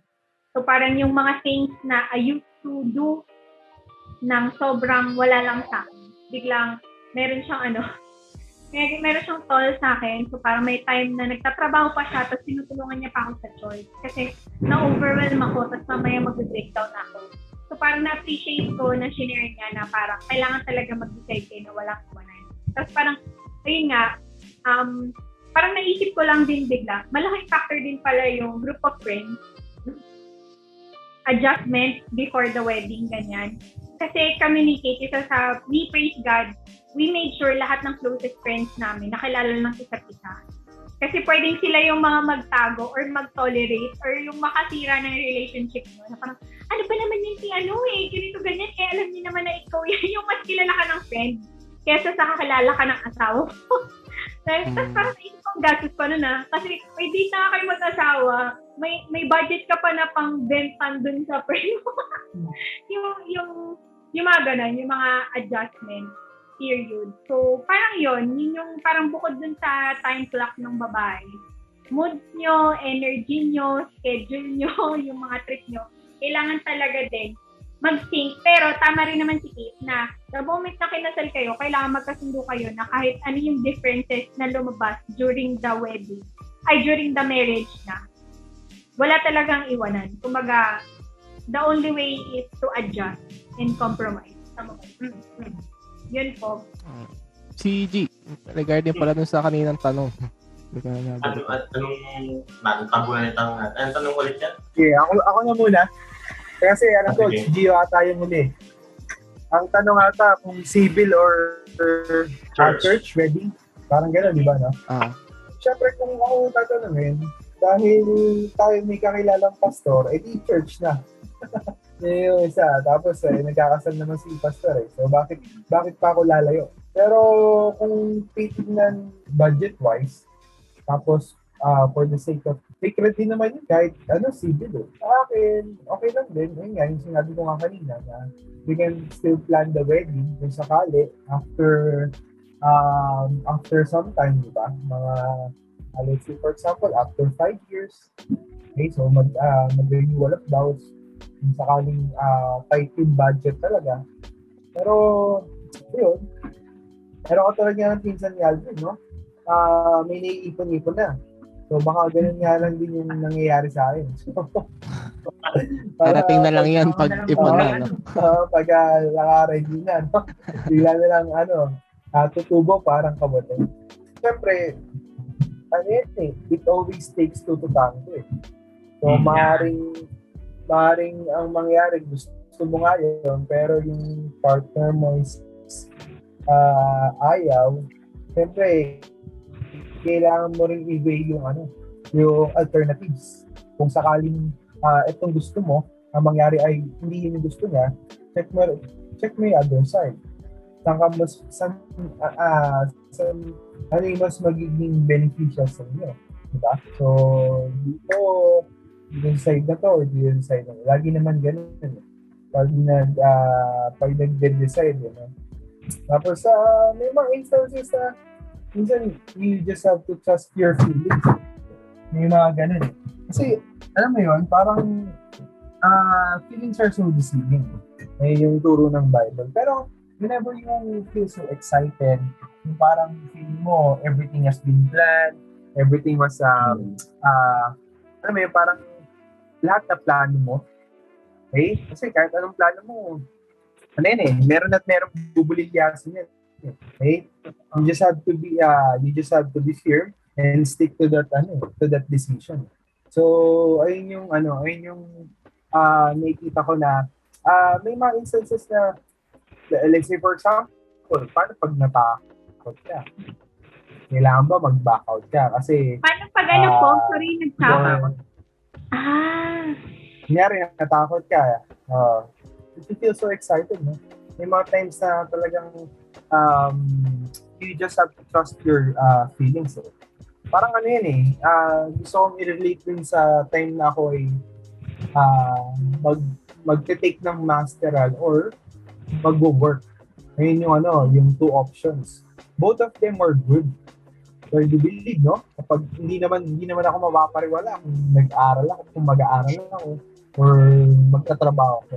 So yun yung nakakita ko na ah, there are times na ano man ang piliin mo dun sa dun sa either both ways, kasi for example, civil or ah, church, parang ano eh, isa lang din yung magiging purpose niyo eh.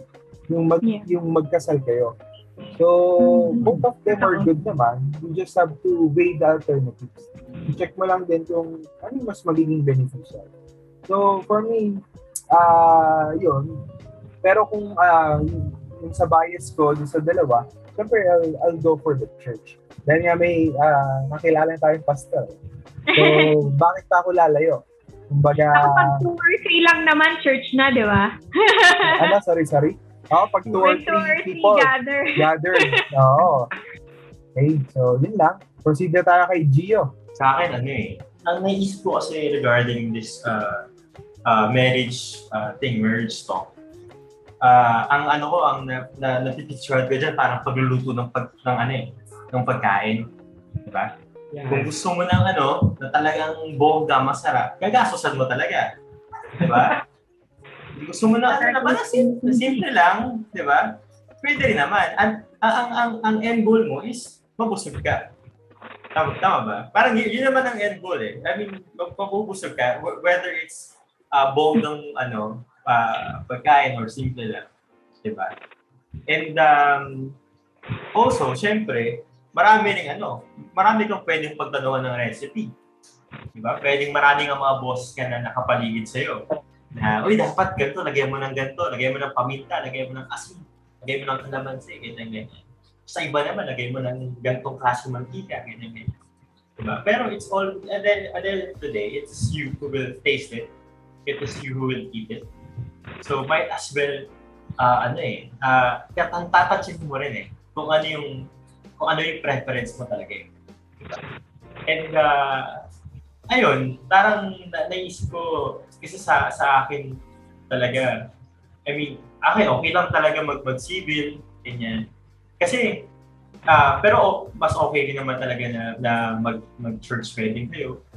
Pero yun nga, at the end of the day, you will get married. And marriage for me, yung pagpapakasal is really honoring the Lord and honoring your parents. Diba? So,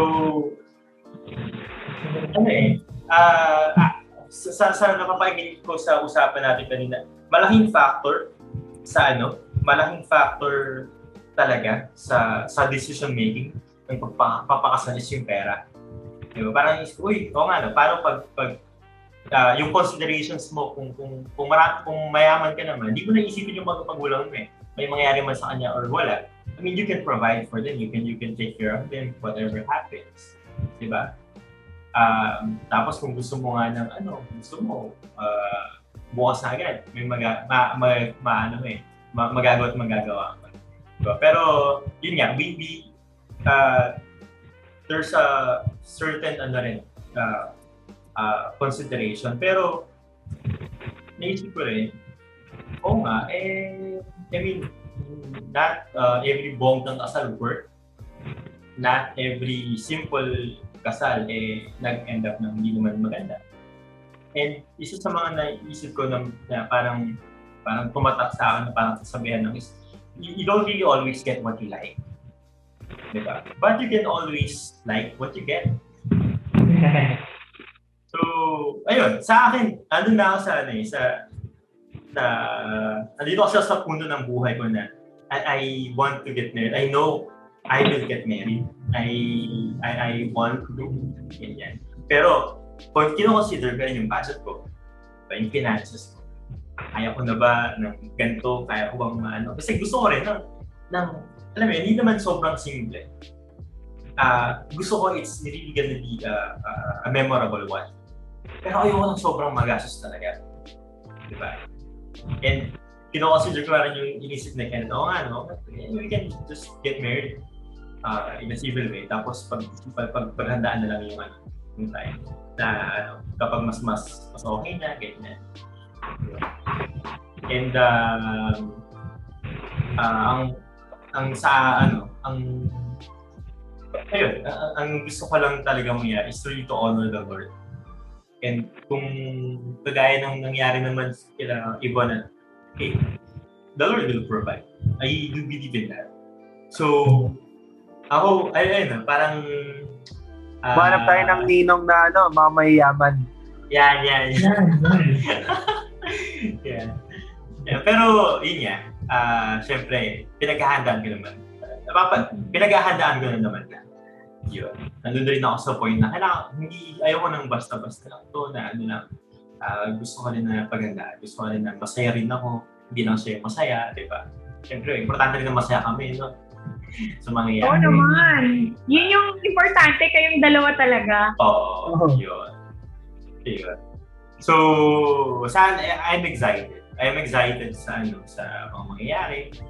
And, um, ano rin eh, marriage really is a, is a blessing. Sobrang, ano siya, blessing siya. It really, ano, kung talagang nasa Lord kayo, ano, it unleashes more blessing within Mm. the both of you. Na parang hindi mo siya magawa-gawa kapag hindi kayo, ano yun, ewan ko, may, may, may, may certain, ano, na, na ah, ano siya, eh, it's really a blessing from the Lord. Si Lord kasi ang nag-design, eh. di ba? Si, si Totoo. Lord naman talaga ang nag- nag-initiate niya. Doon doon nag-i-start ang prosperity kapag kinasal ka. Yan. Doon na-unlock, na-unlock yung ano. I mean, gusto kong Ano pakasalan si... karamdaman yan? Unlock. Nakalak pa Hindi, natin. hindi. Nakalak pa. Hindi. Natin Ah. yung Hindi, naka-activate na yan. Nakakapit Siguro, Hintay hintayin nila. May proper timing lang. May proper timing lang. Totoo. Ayan. Sa, sa sitwasyon na rin naman, ako naman, ako, uh, if I will, if I can share, um, niready ko na ang sarili ko sa, sa ano, yung stability namin. Kumuha ng apartment, nag-try na ako magsulot sa, ano, sa, sa buhay. Binili ko na lahat ng mga pwedeng uh, bilhin na mga basic needs sa ano sa uh, future um, kung magkakaroon kung mag-aasawa na ako. Ayun.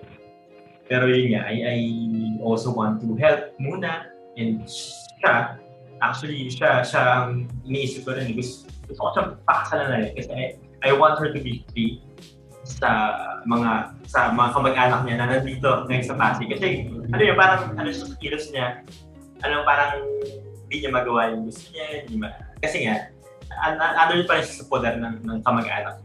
Hindi pa siya mga, oo, yeah. Nakikiramay ako, Mars. Pero yun nga, I want to uh, give her, I mean, I want to be the instrument of the Lord to give her that blessing of freedom sa ano, sa, ano yun, mas malaya ka to, to do whatever you want. And uh, kaya rin ako nagsusumikat na bilhin natin lahat mga dapat natin. Ngayon, ganyan. And praise the Lord. Nga, kasi nga, may work na rin siya. Uh, isa yun Oh. sa mga pinag-pray rin namin talaga. And uh, uh, ano eh, kapag babalikan mo, pag-iisipin mo talaga, it really is the work of the Lord. Yung, yung, yung love story namin dalawa, uh, it really involves the Lord. And I really feel the blessing. Siguro, yun yung takeaway ko na lang, na if, um, kung ano, kung if you believe in God, if you do not believe in the Lord, maybe it's time to you that you reconsider na ano eh, uh, kapag nasa Lord ka talaga, uh, there's a security, there's an assurance. Yes. So doon ako, doon ako ano, doon ako panatag actually. So, parang uh, kaya ko mag-chill. Kasi alam ko may Lord ako eh. Basta ginagawa ko lang yung, yung dapat kong gawin. Just want to Yeah. honor Him, obey Him. And totoong si Lord ang bahala. Si Lord yung kumikilos. Ramdam ko yung blessing ng Lord sa sa buhay ko talaga. Diba? So, ayun. Uh, siguro yung pressure, kung kung 100 yung person yung pressure before, siguro kumalahati na lang. Because alam ko, nasa, nasa ano ka eh, tama, ra- ramdam mo na tama, nasa tamang landas ka uh, with the Lord. Ayun. So, yun ang naman sa akin. So, saya kayo ng wedding talk. Ah, if there's a bill pala, if there's a bill, there's a pay. Ay, there's a pay, there's a way. Sa pay. Akala ko there's a bill. yung Naglag talaga yung isip mo na, no? If there's a bill, man, basta, hindi ko na-explain. Saka, yun na, last, talaga, kung mapabilis nyo lang din yung time na magkasama na kayo, gusto ko lang sabihin na masaya talaga siya. Kahit simpleng buhay lang, masaya talaga siya. Eh, as a closing siguro, pag-pray na lang tayo nila, siguro, Bon tsaka nila Kate. yan, yan! Basbasan nyo na lang kami. Bash, bash, bash, Bash, bash, bash. Bash, bash. Excited na ako maging walo tayo. Yeah! Couple C group na. Pwede. Tapos mag-set tayo ng ano. Kamaya ko, Dio, no? Oo, oh, sabi lang kayo. Magsasabi lang rin ako. Tapos, Oo, sabihan lang tayo. Sige, let's pray. Um, Lord, maraming salamat po sa gabing ito. Thank you po sa panahon na nakapag-share kami at nakapagbatuhan ng mga ideya tungkol sa pag-ibig at sa pagkasalan.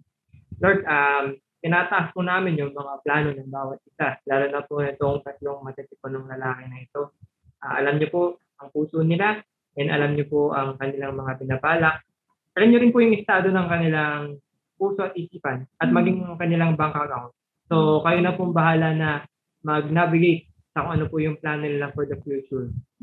Ah, pinapanalangin din po namin yung project na ah, gagawin ni Aldrin at saka ni Kenneth. We pray na maging okay po ito, maging smooth lahat ng mga usapan and maging yung proseso ng paggawa nila. We pray also for Gio. We, we praise God sa panibagong trabaho ng kanyang mahal sa buhay. We pray na maging okay din po yung deal niya with the sasakyan. We also pray for uh, yung career nilang tatlo and yung proseso po nila ng pag-iipon ng pera at and pag-prepare na rin sa kanilang mga future relationships and sa pa, panibagong chapters po na haharapin nila sa buhay. Lord, tinataas po namin ang kalusugan ng bawat isa and kalusugan po ng mga kamag-anak namin. We thank you po again sa mga lessons na ituro niyo sa amin today. Nawa po ay yung mga mabubuti and yung mga beneficial may apply po namin agad-agad.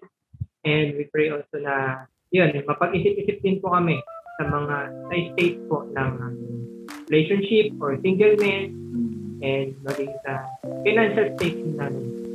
Yun po, Lord, salamat po sa time na to. Thank you po sa mga tao ito. In His name we pray. Amen. Amen. All right. Amen.